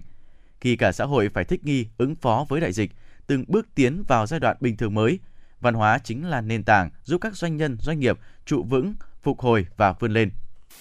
rằng là cái văn hóa doanh nghiệp nó vừa là cái chân phanh và cũng vừa là cái chân ga. Nhưng mà trong cái giai đoạn khó khăn như giai đoạn vừa qua thì cái văn hóa doanh nghiệp chính là cái nó giúp cho các doanh nghiệp vượt qua những cái khó khăn thách thức mà chúng ta gặp phải. Đối với tập đoàn dầu khí Việt Nam thì hiện nay chúng tôi trong nhiều năm vừa qua thì chúng ta đang xây dựng những cái giá trị văn hóa cốt lõi đó là cái ờ, khát vọng đó là cái tính tiên phong đó là cái bản lĩnh và cái nghĩa tình. Cái giá trị ờ, cái, cái nghĩa tình nó giúp cho các cái doanh nghiệp và đặc biệt tập đoàn dầu khí trong không phải chỉ trong hai năm covid vừa qua mà trong 6 7 năm gần đây thì đã vượt qua được những cái khó khăn đó. Những người lãnh đạo doanh nghiệp hay là người sử dụng doanh nghiệp trong cái điều kiện của mình mình tạo cái điều kiện thuận lợi cho nhân viên cho người lao động trong cuộc sống cũng như trong công việc. Rồi chúng ta trân trọng những cái công việc mà từng người nhân viên từ cái người nhân viên nhỏ nhất làm được cư xử ứng xử một cách ờ, có trước có sau thì chắc chắn là cái người lao động sẽ gắn bó với doanh nghiệp. Đồng thuận quan điểm này, ông Lê Tấn Phước, Chủ tịch Hội đồng Quản trị kiêm Tổng Giám đốc công ty Sirifico, Phó Chủ tịch Hiệp hội Phát triển Văn hóa Doanh nghiệp Việt Nam cho rằng, tiếp biến văn hóa như một quá trình bao gồm cách thức doanh nhân, doanh nghiệp tiếp cận, chấp nhận và quản lý sự thay đổi về tập quán, về văn hóa kinh doanh – khoảng thời gian giãn cách xã hội, doanh nghiệp, người lao động phải làm việc từ xa, phải làm việc ba tại chỗ là ví dụ. Đại dịch COVID-19 cùng với xu hướng số hóa đã thay đổi, thậm chí là đảo lộn tất cả những suy nghĩ, thói quen, kế hoạch của người dân nói chung và nhiều doanh nhân, doanh nghiệp. Covid cùng với cái xu hướng số hóa và công nghệ 4.0 nó đặt doanh nghiệp trước một cái ngã ba đường một là thay đổi để tiến lên thậm chí bứt phá tạo ra một cái khoảng cách với những cái đối thủ cạnh tranh khác hay là quay trở về một cái vị trí đằng sau cái vạch xuất phát. Nhiều cái doanh nghiệp họ xem đây là một cơ hội để tái tạo và phát triển tổ chức. Những người này họ chủ động thực hiện một loạt những cái can thiệp có chủ đích theo một cái lộ trình và mục tiêu cụ thể để tạo ra một cái phiên bản mới hơn cho doanh nghiệp của mình. Nhưng cũng có những cái doanh nghiệp yếm thế hơn và họ à, thụ động tìm cách đối phó thôi là chỉ mong là làm sao giảm thiểu cái thiệt hại. Và trong cho nó hết dịch hơn là nhận ra một cơ hội cá chép vượt mũ vũ môn để hóa rồng trong lời kết diễn đàn, Chủ tịch Hiệp hội Văn hóa Doanh nghiệp Việt Nam Hồ Anh Tuấn đề nghị Chính phủ, Thủ tướng Chính phủ tiếp tục đẩy mạnh cuộc vận động xây dựng văn hóa doanh nghiệp Việt Nam trong thời gian tới. Đồng thời, ông Hồ Anh Tuấn cũng đề nghị được phép thành lập Quỹ hỗ trợ phát triển văn hóa doanh nghiệp Việt Nam. Đặc biệt, cần có những cơ chế chính sách ưu tiên quan tâm đến các doanh nghiệp đạt chuẩn văn hóa doanh nghiệp. Diễn đàn quốc gia văn hóa với doanh nghiệp sẽ diễn ra thường niên và năm nay là đầu tiên được tổ chức với quy mô lớn theo hình thức đa kênh, trực tuyến và trực tiếp – bao gồm nhiều hoạt động như sơ kết cuộc vận động xây dựng văn hóa doanh nghiệp Việt Nam, lễ tôn vinh các doanh nghiệp đạt chuẩn văn hóa kinh doanh, các doanh nghiệp hoạt động tích cực trong phong trào xây dựng văn hóa doanh nghiệp. Nhưng tự chung, đây là sự kiện quy tụ những doanh nhân, doanh nghiệp nổi bật trên nhiều khía cạnh, đặc biệt là quan tâm, đồng hành với cộng đồng xã hội, song song với nỗ lực tồn tại và phát triển thương hiệu, nhân hiệu của chính doanh nhân, doanh nghiệp mình. Thưa quý vị và các bạn, trước khi quay trở lại với những thông tin tiếp theo, xin mời quý vị và các bạn cùng thư giãn với giai điệu âm nhạc Trên đỉnh Phù Vân được sáng tác bởi nhạc sĩ Phó Đức Phương.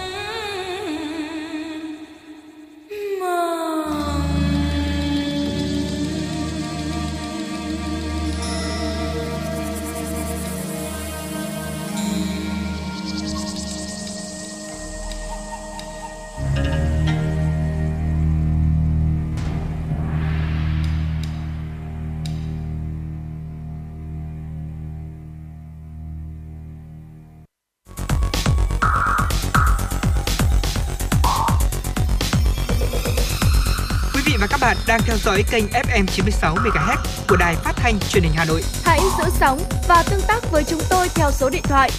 024 3773 6688. FM 96 đồng hành trên mọi nẻo đường. đường. Thưa quý vị và các bạn, quay trở lại với những thông tin trong chuyển động Hà Nội chiều ngày hôm nay. Ủy ban nhân dân thành phố đánh giá cao ghi nhận sự cố gắng nỗ lực, sự phối kết hợp có hiệu quả của các sở, ban, ngành, thành phố và Ủy ban nhân dân các quận, huyện, thị xã trong 11 tháng vừa qua. Trong đó biểu dương các ngành y tế, lao động thương binh và xã hội, giáo dục và đào tạo, văn hóa và thể thao, các ngành, đơn vị trong khối văn hóa xã hội, Ủy ban nhân dân các quận, huyện, thị xã đã đoàn kết nhất trí, nêu cao tinh thần trách nhiệm, chủ động sáng tạo trong công tác hoàn thành xuất sắc nhiệm vụ, góp phần vào kết quả phát triển kinh tế xã hội, đảm bảo an sinh xã hội của thành phố 11 tháng của năm 2021. Phó Chủ tịch Ủy ban nhân dân thành phố Trử Xuân Dũng giao nhiệm vụ cụ thể cho từng đơn vị những nội dung cơ bản liên quan đến công tác mua sắm trang thiết bị, thuốc điều trị phòng chống dịch COVID-19, tổ chức thực hiện SEA Games 31 an toàn, hiệu quả, chủ động bám sát diễn biến tình hình dịch COVID-19 do biến chủng Omicron gây ra, khẩn trương chuẩn bị các phương án về vaccine đảm bảo công tác an toàn thực phẩm dịp Tết Dương lịch và Tết Nguyên đán năm 2022. Phương án cho học sinh quay lại trường học để học trực tiếp theo lộ trình. Kế hoạch tuyển sinh lớp 10 trung học phổ thông năm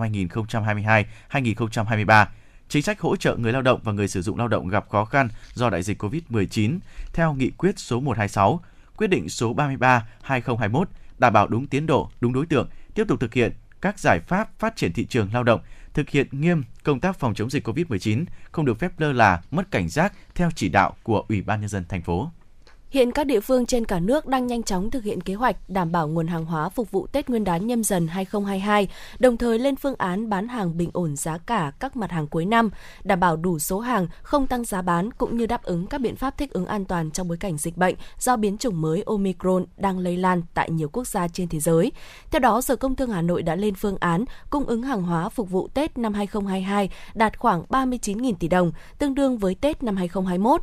Trong trường hợp dịch bệnh có diễn biến phức tạp, Hà Nội có thể sử dụng 2.500 địa điểm để cung ứng các hàng hóa thiết yếu. Trong khi đó, Sở Công Thương Thành phố Hồ Chí Minh vừa qua đã phối hợp với Sở Công Thương các tỉnh để giả soát lại nguồn hàng nhằm đảm bảo nguồn cung ứng hàng hóa phục vụ Tết. Bên cạnh đó, nhiều địa phương trong cả nước cũng đã ban hành kế hoạch thực hiện chương trình bình ổn thị trường các mặt hàng thiết yếu trên địa bàn thành phố năm 2021, Tết Nguyên đán năm 2022 và ứng phó với các tình huống dịch bệnh COVID-19. Về phía các doanh nghiệp cho biết, biết, năm nay khi tình hình dịch bệnh diễn biến phức tạp, thị trường có nhiều biến động. Do đó, các doanh nghiệp sản xuất hàng hóa, phân phối mong muốn sớm tiếp cận được nguồn vốn vay ưu đãi để chủ động tiếp cận, ký hợp đồng mua các nguồn hàng bình ổn giá từ các nhà phân phối. Theo nhận định của các chuyên gia, khả năng phục hồi nền kinh tế thị trường bất động sản Việt Nam trong năm 2022 là rất lớn, khi trạng thái bình thường mới đã được kích hoạt, cùng với đó là sự nỗ lực trong việc kiểm soát dịch bệnh. Theo đó, xu hướng giá bất động sản có thể tiếp tục tăng ở mức cao do nguồn cung yếu và áp lực đầu vào mạnh. Lực cầu vẫn được duy trì, thậm chí có thể mạnh hơn, đầu tư có thể sẽ hút vào thị trường này nhiều hơn. Đất nền và bất động sản du lịch nghỉ dưỡng sẽ tiếp tục được các nhà đầu tư chú trọng. Bất động sản công nghiệp được dự án sẽ tăng trưởng tốt. Còn bất động sản bán lẻ ổn định và có xu hướng tăng trưởng. Với mong muốn tiếp tục lan tỏa nguồn năng lượng tích cực để bứt phá và sẵn sàng chạm đích, vào ngày 22 tháng 12 tới đây, Home Now from Vietnam Stronger sẽ tổ chức lễ tổng kết và tổ chức bốc thăm trao giải cho các khách hàng và chuyên viên tư vấn có giao dịch thành công trong chương trình.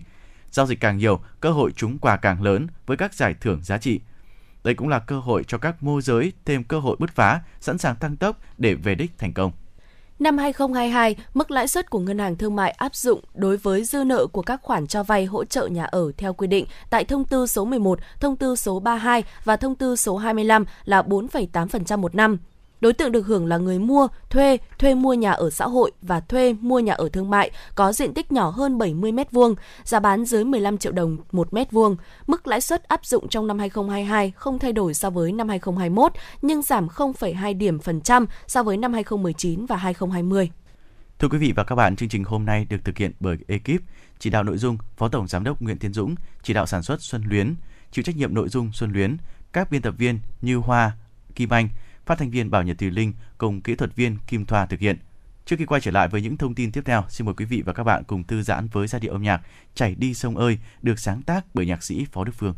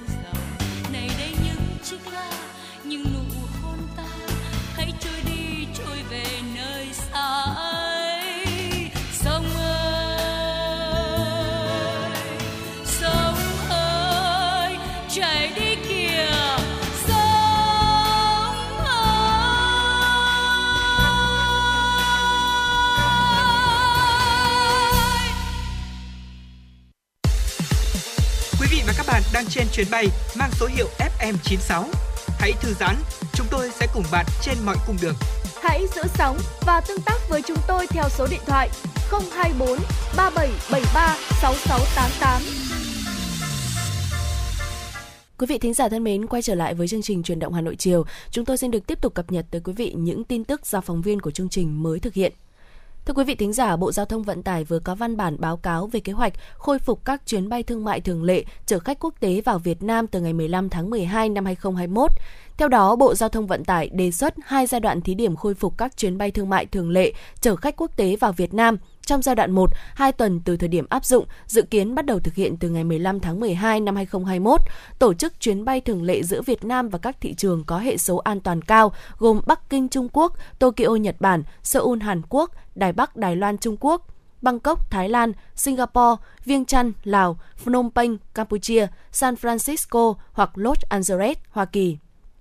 Giai đoạn 2 dự kiến bắt đầu thực hiện từ tháng 1 năm 2022. Ngoài 9 thị trường nói trên, Bộ Giao thông Vận tải đề xuất mở thêm các đường bay đi đến Kuala Lumpur của Malaysia, Hồng Kông, Paris, Pháp, Frankfurt, Đức, Sydney, Australia, Moscow, Nga. Ở giai đoạn này, ngoài nội bài Tân Sơn Nhất, các cảng hàng không quốc tế đề xuất tiếp nhận gồm Đà Nẵng, Cam Ranh, Phú Quốc, Vân Đồn. Bộ Giao thông Vận tải chỉ đạo hướng dẫn các doanh nghiệp hàng không tổ chức thực hiện khôi phục lại các chuyến bay quốc tế thường lệ chở khách trên cơ sở hướng dẫn dỡ bỏ quy định cách ly y tế cũng như kết quả công nhận lẫn nhau hộ chiếu vaccine, kịp thời tổng kết đánh giá việc điều chỉnh phù hợp với tình hình thực tế, làm việc với nhà chức trách hàng không các nước đối tác để thống nhất kế hoạch tổ chức các chuyến bay.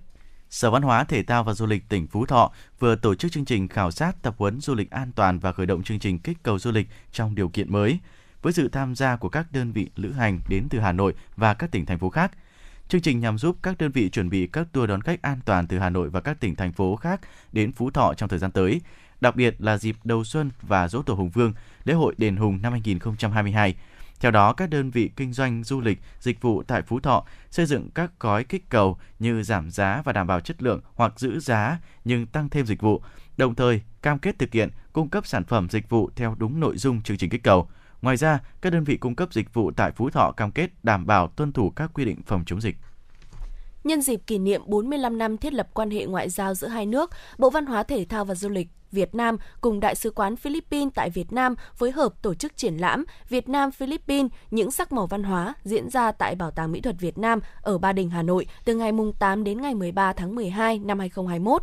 Không gian triển lãm trưng bày các bức ảnh tái hiện chân thực về cảnh sắc, văn hóa, đất nước, con người Việt Nam và Philippines thông qua ống kính của các nhiếp ảnh gia. Công chúng có cơ hội chiêm ngưỡng vẻ đẹp Việt Nam và quốc đảo Philippines vô cùng sinh động và độc đáo. Trong đó có nhiều danh thắng là di sản văn hóa, di sản thiên nhiên được UNESCO ghi danh.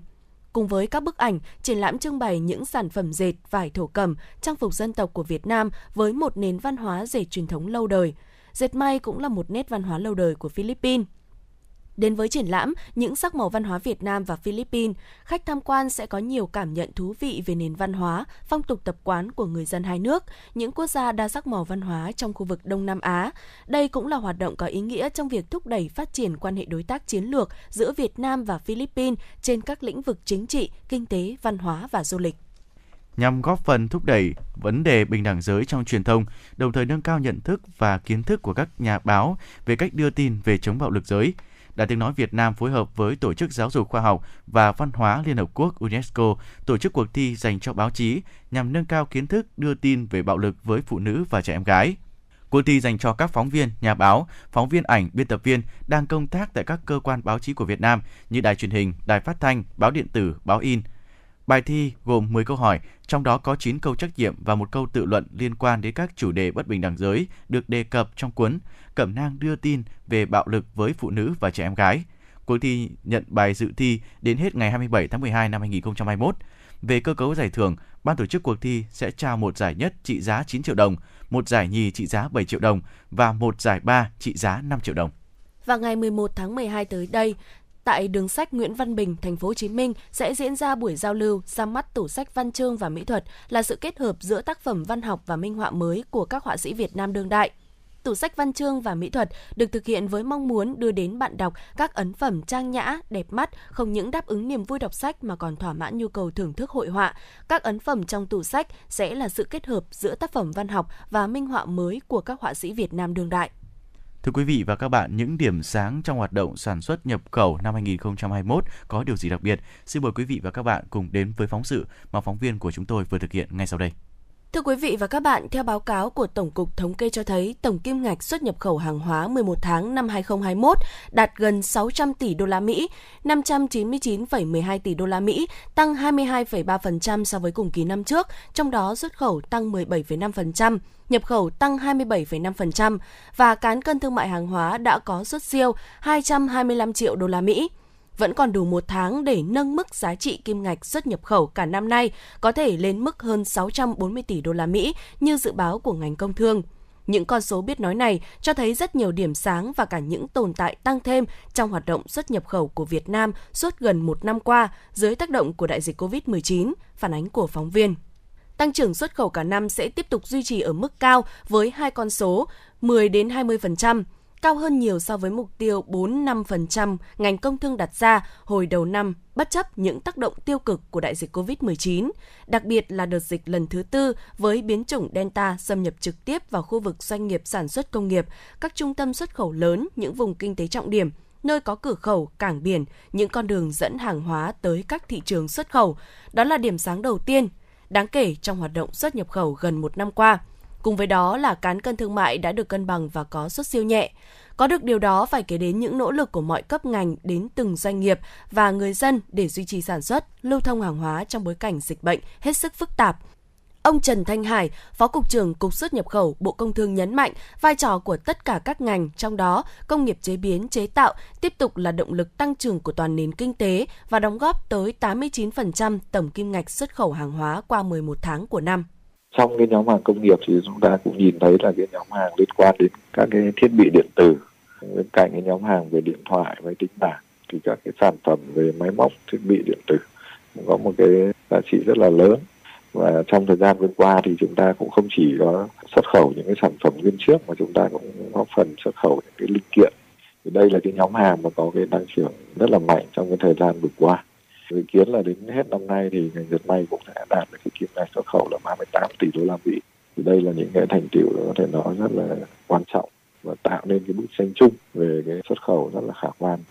Điểm sáng thứ hai được nhấn mạnh trong hoạt động xuất nhập khẩu của năm 2021 đó là cùng với việc giữ được các thị trường xuất khẩu truyền thống, Mỹ vẫn là thị trường xuất khẩu lớn nhất của Việt Nam với kim ngạch ước tăng 27,5% tiếp đến là Trung Quốc, Liên minh châu Âu EU, ASEAN, Hàn Quốc, Nhật Bản, thì doanh nghiệp Việt Nam đã tận dụng khá tốt cơ hội từ các hiệp định thương mại tự do FTA, nhất là các hiệp định FTA thế hệ mới như CPTPP, EVFTA và UKVFTA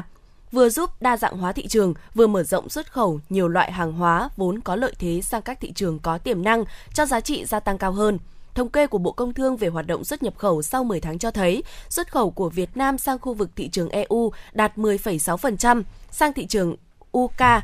tăng 14,5%, sang các thị trường CPTPP chưa có FTA trước đây với Việt Nam tiếp tục ghi nhận tăng trưởng cao, đáng kể như xuất khẩu sang Canada tăng 17,6%, Mexico 43,9%, Peru 84,3%. Những nỗ lực mở cửa thị trường thông qua đàm phán thương mại song phương và đa phương của chính phủ nhằm tháo gỡ các rào cản, minh bạch hóa các tiêu chuẩn quy định tại thị trường đối tác, giúp xuất khẩu đã có sự tăng trưởng cân đối hơn. Không chỉ về quy mô chiều rộng mà hướng tới cả về chiều sâu, hàng hóa xuất khẩu của Việt Nam đã tiếp cận được các khu vực thị trường được coi là khó tính nhất trên thế giới nơi đặt ra những quy định, tiêu chuẩn kỹ thuật cao đối với hàng hóa nhập khẩu, đặc biệt là với nhóm hàng nông sản và thủy sản, nhóm hàng chịu ảnh hưởng tương đối lớn của dịch bệnh. Chuyên gia kinh tế tiến sĩ Nguyễn Minh Phong nhìn nhận đây tiếp tục là lợi thế mà doanh nghiệp Việt Nam cần tận dụng tốt hơn trong thời gian tới. Chúng ta có những cơ hội để mở rộng xuất khẩu dựa trên cơ sở khai thác những cái FTA thế hệ mới. Đây là những cơ hội rất tích cực. Ngoài ra nữa thì sự nâng cấp những cái chất lượng sản phẩm xuất khẩu chúng ta đã cũng giúp chúng ta vào được các thị trường mới. Với tình hình đấy chúng tôi cho rằng là việc khai thác các cái FTA thế hệ mới, nhất là CPTPP cũng như EVFTA đó, và RCEP trong thời gian tới cũng là điều rất quan trọng. Để có được giá trị kim ngạch xuất nhập khẩu hơn 600 tỷ đô la Mỹ với đa dạng các thị trường như vậy, không thể không kể đến sự hỗ trợ của thương mại điện tử và kinh tế số, và đó là điểm sáng rất đáng kể trong hoạt động xuất nhập khẩu thời gian qua. Diễn biến của đại dịch COVID-19 phức tạp ở nhiều thời điểm, nhiều quốc gia, nền kinh tế áp dụng biện pháp hạn chế đi lại, tránh tiếp xúc trực tiếp thông qua các thương vụ Việt Nam tại các thị trường để kết nối giao thương, xúc tiến thương mại trực tuyến và quảng bá thương hiệu, sản phẩm bằng triển lãm online quy mô quốc tế và khu vực cũng đã được chúng ta đẩy mạnh thời gian qua. chuyên gia thương mại cao cấp, Phó giáo sư tiến sĩ Phạm Tất Thắng nhìn nhận. Chưa bao giờ cái thương mại điện tử được tận dụng một cách triệt để và rộng rãi như là trong thời gian vừa qua kể cả ở trên thị trường nội địa cũng như là thị trường nước ngoài. Nhìn vào quá trình xuất nhập khẩu thì chúng ta thấy rằng là nhiều cái mặt hàng trước đây chúng ta phải giải cứu nhưng mà với cái, cái áp dụng những kinh tế số như vậy thì chúng ta lại được mùa và được giá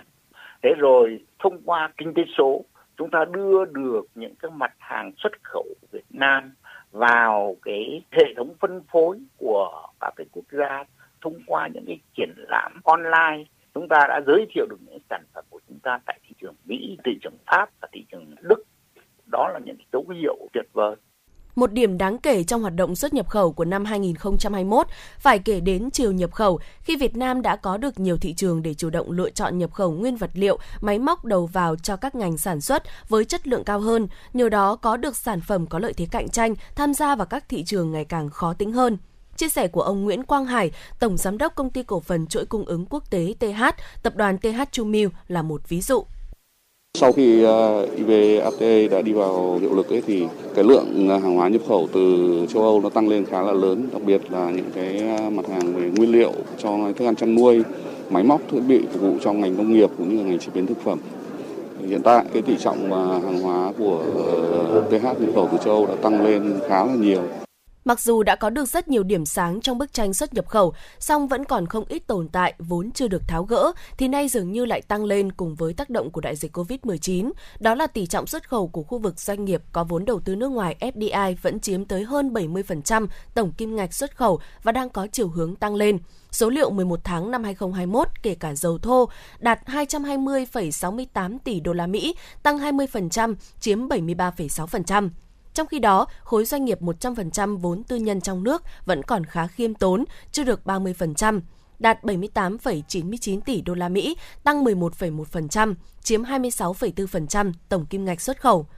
Chuyên gia thương mại cao cấp, Phó giáo sư tiến sĩ Phạm Tất Thắng tiếp tục nhấn mạnh vai trò của cơ quan quản lý nhà nước trong việc đồng thời kêu gọi nguồn vốn FDI phải có giải pháp để kết nối giữa doanh nghiệp FDI với các doanh nghiệp tư nhân trong nước. Nếu mà chúng ta không tạo nên được sự kết nối giữa doanh nghiệp trăm phần trăm vốn trong nước với các doanh nghiệp có cái vốn FDI kể đầu vào, kể cả đầu ra, thì sự chênh lệch này nó sẽ ngày càng lớn. Và vì vậy cho nên một trong những các cái việc quan trọng nhất của chúng ta là các doanh nghiệp có 100% vốn trong nước cần phải nhập được những cái công nghệ tiên tiến để đạt được một cái trình độ tương đồng trong một số những cái khâu nào đó đối với cái doanh nghiệp FDI để chúng ta kết nối với cả đầu vào, kể cả đầu ra của cái doanh nghiệp FDI đó là cái điểm thứ nhất. Cái điểm thứ hai mà nói là chúng ta phải nhập được những công nghệ tiên tiến vào sản xuất trong nông nghiệp và trong những các cái sản xuất mặt hàng tiêu dùng của những doanh nghiệp vốn trong nước để chúng ta nâng cái tỷ trọng xuất khẩu của cái khu vực này lên, thì lúc đó chúng ta mới hy vọng là giảm thiểu được cái sự chênh lệch không đáng có mà chúng ta nhận thấy từ lâu rồi. Với những điểm sáng về xuất nhập khẩu, đầu tư và thương mại quốc tế trong 11 tháng năm 2021 đã phản ánh nền kinh tế đang từng bước phục hồi. Dự báo kinh tế quý 4 năm 2021 tăng từ 2 đến 3% so với cùng kỳ năm 2020 và GDP cả năm tăng từ 1,6 đến 2,1%. Đây là cơ sở quan trọng tạo đà tăng trưởng cao trong thời gian tới. Quý vị thính giả thân mến, trước khi đến với những thông tin tiếp theo, xin mời quý vị cùng thư giãn với ca khúc Một thoáng Tây Hồ.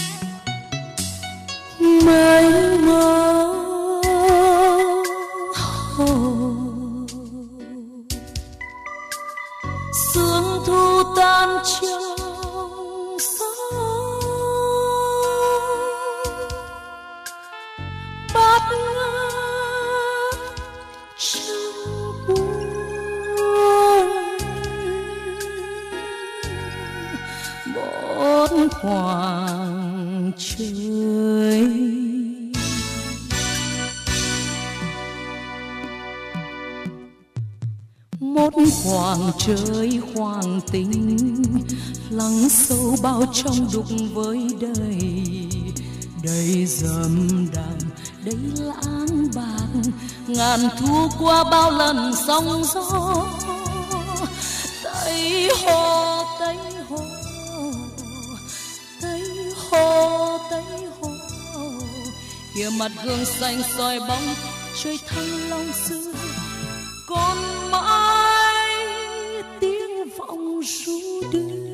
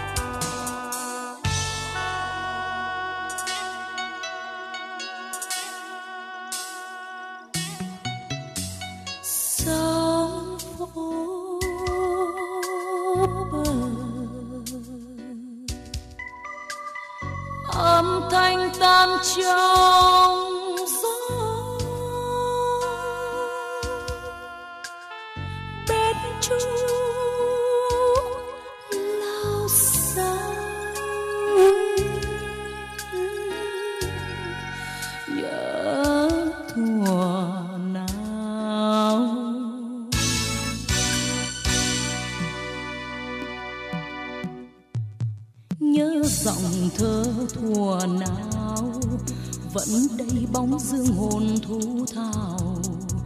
đầy nghi tàng kia trúc bạch, hồn sẽ trong vuông lụa xưa đó. Tây hồ tây hồ tây hồ tây hồ. Tình này xin đem soi bóng, mặt gương trong xanh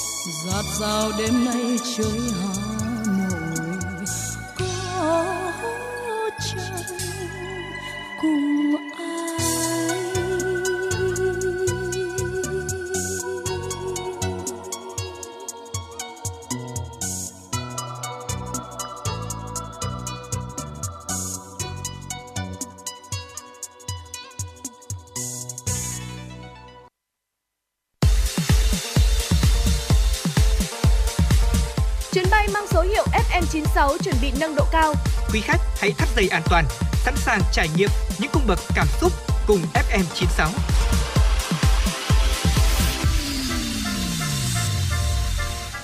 Quý vị thính giả thân mến, quay trở lại với chương trình chuyển động Hà Nội chiều, chúng tôi xin được tiếp tục cập nhật những tin tức đến với quý vị thính giả. Thưa quý vị, ngày 8 tháng 12, Bộ Kế hoạch và Đầu tư phối hợp với Cơ quan Phát triển Quốc tế Hoa Kỳ USAID tổ chức hội thảo đồng hành cùng doanh nghiệp nhỏ và vừa thích ứng và phục hồi trong tình hình mới. Hội thảo thuộc dự án thúc đẩy cải cách và nâng cao năng lực kết nối của doanh nghiệp nhỏ và vừa USAID Links SME do USAID tài trợ. Phát biểu khai mạc hội thảo, ông Lê Mạnh Hùng, Cục trưởng Cục Phát triển Doanh nghiệp, Bộ Kế hoạch và Đầu tư cho biết, ba nội dung trọng tâm của dự án là hỗ trợ doanh nghiệp nhỏ và vừa của Việt Nam kết nối với các doanh nghiệp đầu chuỗi cung ứng quốc tế, hỗ trợ doanh nghiệp nhỏ và vừa chuyển đổi số và hỗ trợ tiếp cận tài chính của dự án USAID Link SME đều đã đạt được những kết quả tích cực đặc biệt trong bối cảnh đại dịch COVID-19 hiện nay. Cụ thể, hơn 700 doanh nghiệp đã được đào tạo để nâng cấp kỹ thuật, quy trình sản xuất nhằm từng bước đáp ứng yêu cầu của các doanh nghiệp đầu chuỗi. Hơn 500 doanh nghiệp nhỏ và vừa được hỗ trợ đào tạo tăng cường năng lực, tiếp cận tài chính và quản trị tài chính. Ước tính đến cuối tháng 12 năm 2021, có 10 doanh nghiệp được hỗ trợ thành công các khoản vay mới và tái cấu trúc nợ với tổng giá trị 170 tỷ đồng. Trong đó, tiếp cận vốn mới khoảng 120 tỷ đồng, tái cấu trúc nợ khoảng 50 tỷ đồng. Ông Lê Mạnh Hùng, Cục trưởng Cục Phát triển Doanh nghiệp, Bộ Kế hoạch và Đầu tư nói. Thứ nhất là liên quan đến ờ, nâng cao năng lực cho doanh nghiệp thì ờ, dự án cũng đã làm ờ, hỗ trợ được cho 700 doanh nghiệp nâng cao năng lực kỹ thuật. Trong đó thì có kết nối được 64 cái đơn hàng với giá trị là cũng khoảng 1,3 triệu đô la Mỹ với các cái doanh nghiệp đầu chuỗi. Đấy, thì đây cũng là lần đầu tiên cái cách làm của dự án tức là hỗ trợ trực tiếp cho các doanh nghiệp để nâng cao cái năng lực Ờ, kỹ thuật làm sao đáp ứng được cái yêu cầu của nhà mua. Để ờ, như vậy thì chúng ta dần dần từng bước chúng ta sẽ kết nối vào các cái chuỗi giá trị toàn cầu. Mình nghĩ đây là một cái ờ, hướng đi mà các doanh nghiệp Việt Nam trong thời gian tới cũng nên phải hướng tới. Và đây cũng là một cái nội dung rất là quan trọng trong cái luật hỗ trợ doanh nghiệp nhỏ vừa chúng ta hiện nay. Cũng là một cái chương trình rất quan trọng đó là đưa các cái doanh nghiệp tham gia vào cái, cái chuỗi liên kết và các cái uh, cụ uh, liên kết ngành ở chuỗi giá trị. Đấy thì tôi nghĩ đây là một cái kết quả cũng hết sức là đáng mừng cái nội dung thứ hai là hỗ trợ doanh nghiệp chuyển đổi số thì à, trong cũng 11 tháng vừa qua thì cũng à, nhờ sự hỗ trợ của dự án và triển khai của cục phát triển doanh nghiệp thì hiện nay chúng tôi cũng à, đạt được cái con số cũng đáng, rất là đáng là đáng mừng. Tức là các cái tài liệu rồi các cái ấn phẩm rồi các cái quy trình của chúng tôi ban hành thì cũng đã có hơn 500.000 lượt các cái doanh nghiệp và cá nhân tiếp cận trong đó có 100.000 lượt doanh nghiệp cũng đã tiếp cận và sử dụng các tài liệu đấy để mà phục vụ các mục đích của doanh nghiệp. Đấy, cụ thể hơn nữa thì chúng tôi đang hiện nay là có đánh giá mức độ sẵn sàng cho 500 doanh nghiệp chuyển đổi số. Trong đó hiện nay chúng tôi đã gửi chuyên gia tới xuống là hơn 10 doanh nghiệp thì chúng ta uh, tư vấn trực tiếp để họ làm cái lộ trình. Đây cũng là những kết quả rất là đáng mừng và tôi hy vọng là thêm một thời gian nữa chúng ta sẽ có những cái kết quả rõ ràng hơn hơn nữa để mà làm cái bài học điển hình cho các doanh nghiệp. Liên quan đến chuyển đổi số, 100 doanh nghiệp đang được hỗ trợ tư vấn chuyên sâu 11 để giải quyết những vấn đề cụ thể của doanh nghiệp khi chuyển đổi số. Ngoài ra, dự án đã cùng Bộ Kế hoạch và Đầu tư phát hành cuốn sổ tay về chuyển đổi số, xây dựng khung đào tạo về chuyển đổi số theo hướng bền vững và các gói hỗ trợ chuyển đổi số theo từng giai đoạn phát triển của doanh nghiệp. Tại hội thảo, các diễn giả đã chia sẻ các bài học hỗ trợ thành công trong kết nối kinh doanh, chuyển đổi số, tiếp cận tài chính. Đồng thời, các doanh nghiệp có cơ hội trao đổi, thảo luận về các thách thức và kỳ vọng được tiếp tục hỗ trợ trong thời gian tới. Năm 2022, các hoạt động hỗ trợ doanh nghiệp của Bộ Kế hoạch và Đầu tư và dự án sẽ tiếp tục tập trung thúc đẩy và mở rộng các hoạt động hỗ trợ kết nối, chuyển đổi số và tiếp cận tài chính cho doanh nghiệp nhỏ và vừa thông qua việc tài liệu hóa và nhân rộng mô hình hỗ trợ thành công trên phạm vi toàn quốc. Mục tiêu là góp phần giúp doanh nghiệp có thể nắm bắt được xu hướng phát triển và chuyển dịch của thị trường trong nước và thế giới để có thể thích ứng, bền bỉ vượt qua khó khăn. Thưa quý vị và các bạn, Hội trợ quốc tế hàng trang trí gia đình và quà tặng Việt Nam Lifestyle Việt Nam được diễn ra bằng hình thức trực tuyến từ ngày 6 đến ngày 12 tháng 12 năm 2021 trên nền tảng lifestylevietnamonline.com. Lifestyle Việt Nam ứng dụng thành tiệu của công cuộc cách mạng công nghệ 4.0, áp dụng chuyển đổi số đã tạo nên không gian hội trợ ảo không có sự khác biệt so với hội trợ thực tế, mang lại hiệu quả cao cho công tác xúc tiến thương mại – Hội trợ Lifestyle Việt Nam do Hiệp hội Xuất khẩu hàng thủ công mỹ nghệ Việt Nam Vietgrab xây dựng. Trong khuôn khổ chương trình cấp quốc gia về xúc tiến thương mại, ông Lê Bá Ngọc, Phó Chủ tịch Vietgrab cho biết, Hội trợ Lifestyle Việt Nam 2021 có sự tham gia của gần 300 doanh nghiệp với 9 nhóm sản phẩm khác nhau bao gồm và đồ thủ công của đồng bào dân tộc thiểu số. Các doanh nghiệp đã đầu tư rất chú đáo cho hội trợ. Có những doanh nghiệp có tới 700 sản phẩm được số hóa, có nhiều doanh nghiệp có diện tích trình bày lên tới 100 mét vuông tại hội trợ. Tại hội trợ ảo Lifestyle Việt Nam, doanh nghiệp có thể giới thiệu sản phẩm của mình một cách sinh động và độc đáo. Tất cả các gian hàng đều được dàn dựng chứa đựng yếu tố văn hóa, thông điệp và doanh nghiệp muốn chia sẻ. Các sản phẩm được trưng bày thẩm mỹ với đầy đủ những thông tin và câu chuyện của sản phẩm. Doanh nghiệp có thể giới thiệu catalog, giao dịch với khách hàng thông qua nền tảng trực tuyến được tích hợp trong hệ thống. Theo Phó Chủ tịch Vietgrab, Khách mua hàng có thể thăm bất kỳ gian hàng nào, có thể xem xét sản phẩm 360 độ sinh động như đang trực tiếp ngắm nhìn sản phẩm. Bên cạnh đó, tất cả sản phẩm của doanh nghiệp đều có thể được đặt vào không gian mong muốn nhờ công nghệ thực tế ảo, tăng cường được ứng dụng trên các thiết bị di động thông minh như điện thoại hay máy tính bảng. Hơn nữa, với năm ngôn ngữ được sử dụng tại hội trợ ảo Lifestyle Việt Nam, khách hàng dễ dàng tương tác với nhà triển lãm và tiến hành đặt hàng như trong môi trường thực tế thông qua hệ thống thương mại điện tử tích hợp như hội thoại trực tuyến qua video, trao đổi qua tin nhắn trực tiếp. Ban tổ chức đã triển khai rất nhiều hoạt động tiếp thị cho hội trợ, từ việc phối hợp với các cơ quan thương vụ Việt Nam ở nước ngoài, các tổ chức xúc tiến thương mại nước ngoài ở Việt Nam, truyền thông quảng bá trên các nền tảng mạng xã hội như YouTube, Facebook, Instagram. Dự kiến, hội trợ ảo Lifestyle Việt Nam sẽ thu hút từ 24.000 đến 25.000 khách đến giao dịch. Trước khi đại dịch COVID-19 bùng phát, hàng năm có gần 32.000 hội trợ triển lãm thương mại được tổ chức trên thế giới, thu hút 303 triệu lượt khách tham dự. Tuy nhiên, do đại dịch COVID-19, gần như tất cả kế hoạch tổ chức hội trợ thương mại trên thế giới đều phải dừng lại. Để tiếp tục dòng chảy xúc tiến thương mại, các tổ chức hội trợ thương mại trên thế giới đã và đang tập trung chuyển sang sử dụng không gian hội trợ ảo để giúp công ty kết nối với khách hàng. Đến nay, trên thế giới đã có gần 1.000 hội trợ trực tuyến được xây dựng giữa hình thức khác nhau. Theo các chuyên gia, chỉ duy nhất hội trợ Lifestyle Việt Nam do Hiệp hội xuất khẩu hàng thủ công mỹ nghệ Việt Nam xây dựng là hội trợ áp dụng các thành tiệu của công cuộc cách mạng công nghệ 4.0 để tạo nên một không gian hội trợ ảo không có sự khác biệt so với hội trợ thực tế. Thậm chí có nhiều tính năng rất tiện lợi cho doanh nghiệp xây dựng hình ảnh và chức năng để khách hàng có thể trải nghiệm sản phẩm như chức năng số hóa sản phẩm, chức năng 360 độ, chức năng thực tế ảo và thực tế ảo tăng cường, chức năng trí tuệ nhân tạo. Có thể nói, hội trợ ảo Lifestyle Việt Nam đã đi đầu trên thế giới trong công tác tổ chức hội trợ. Với nền tảng hội trợ Lifestyle Việt Nam, hội trợ ảo đầu tiên trên thế giới áp dụng chuyển đổi số, các doanh nghiệp xuất khẩu của Việt Nam có một công cụ xúc tiến thương mại rất hiệu quả. Lifestyle Việt Nam đã mở ra một triển vọng mới trong công tác tổ chức hội trợ, quảng bá sản phẩm. Cùng với đó, uy tín của Việt Nam với cộng đồng doanh nghiệp và khách hàng quốc tế đã thực sự được nâng cao thông qua nền tảng hội trợ đặc biệt này. Quý vị và các bạn thân mến, đến đây thì thời lượng của chương trình chuyển động Hà Nội chiều đã hết rồi. Cảm ơn quý vị và các bạn đã đồng hành cùng chúng tôi. Thân ái chào tạm biệt và hẹn gặp lại trong những chương trình tiếp theo.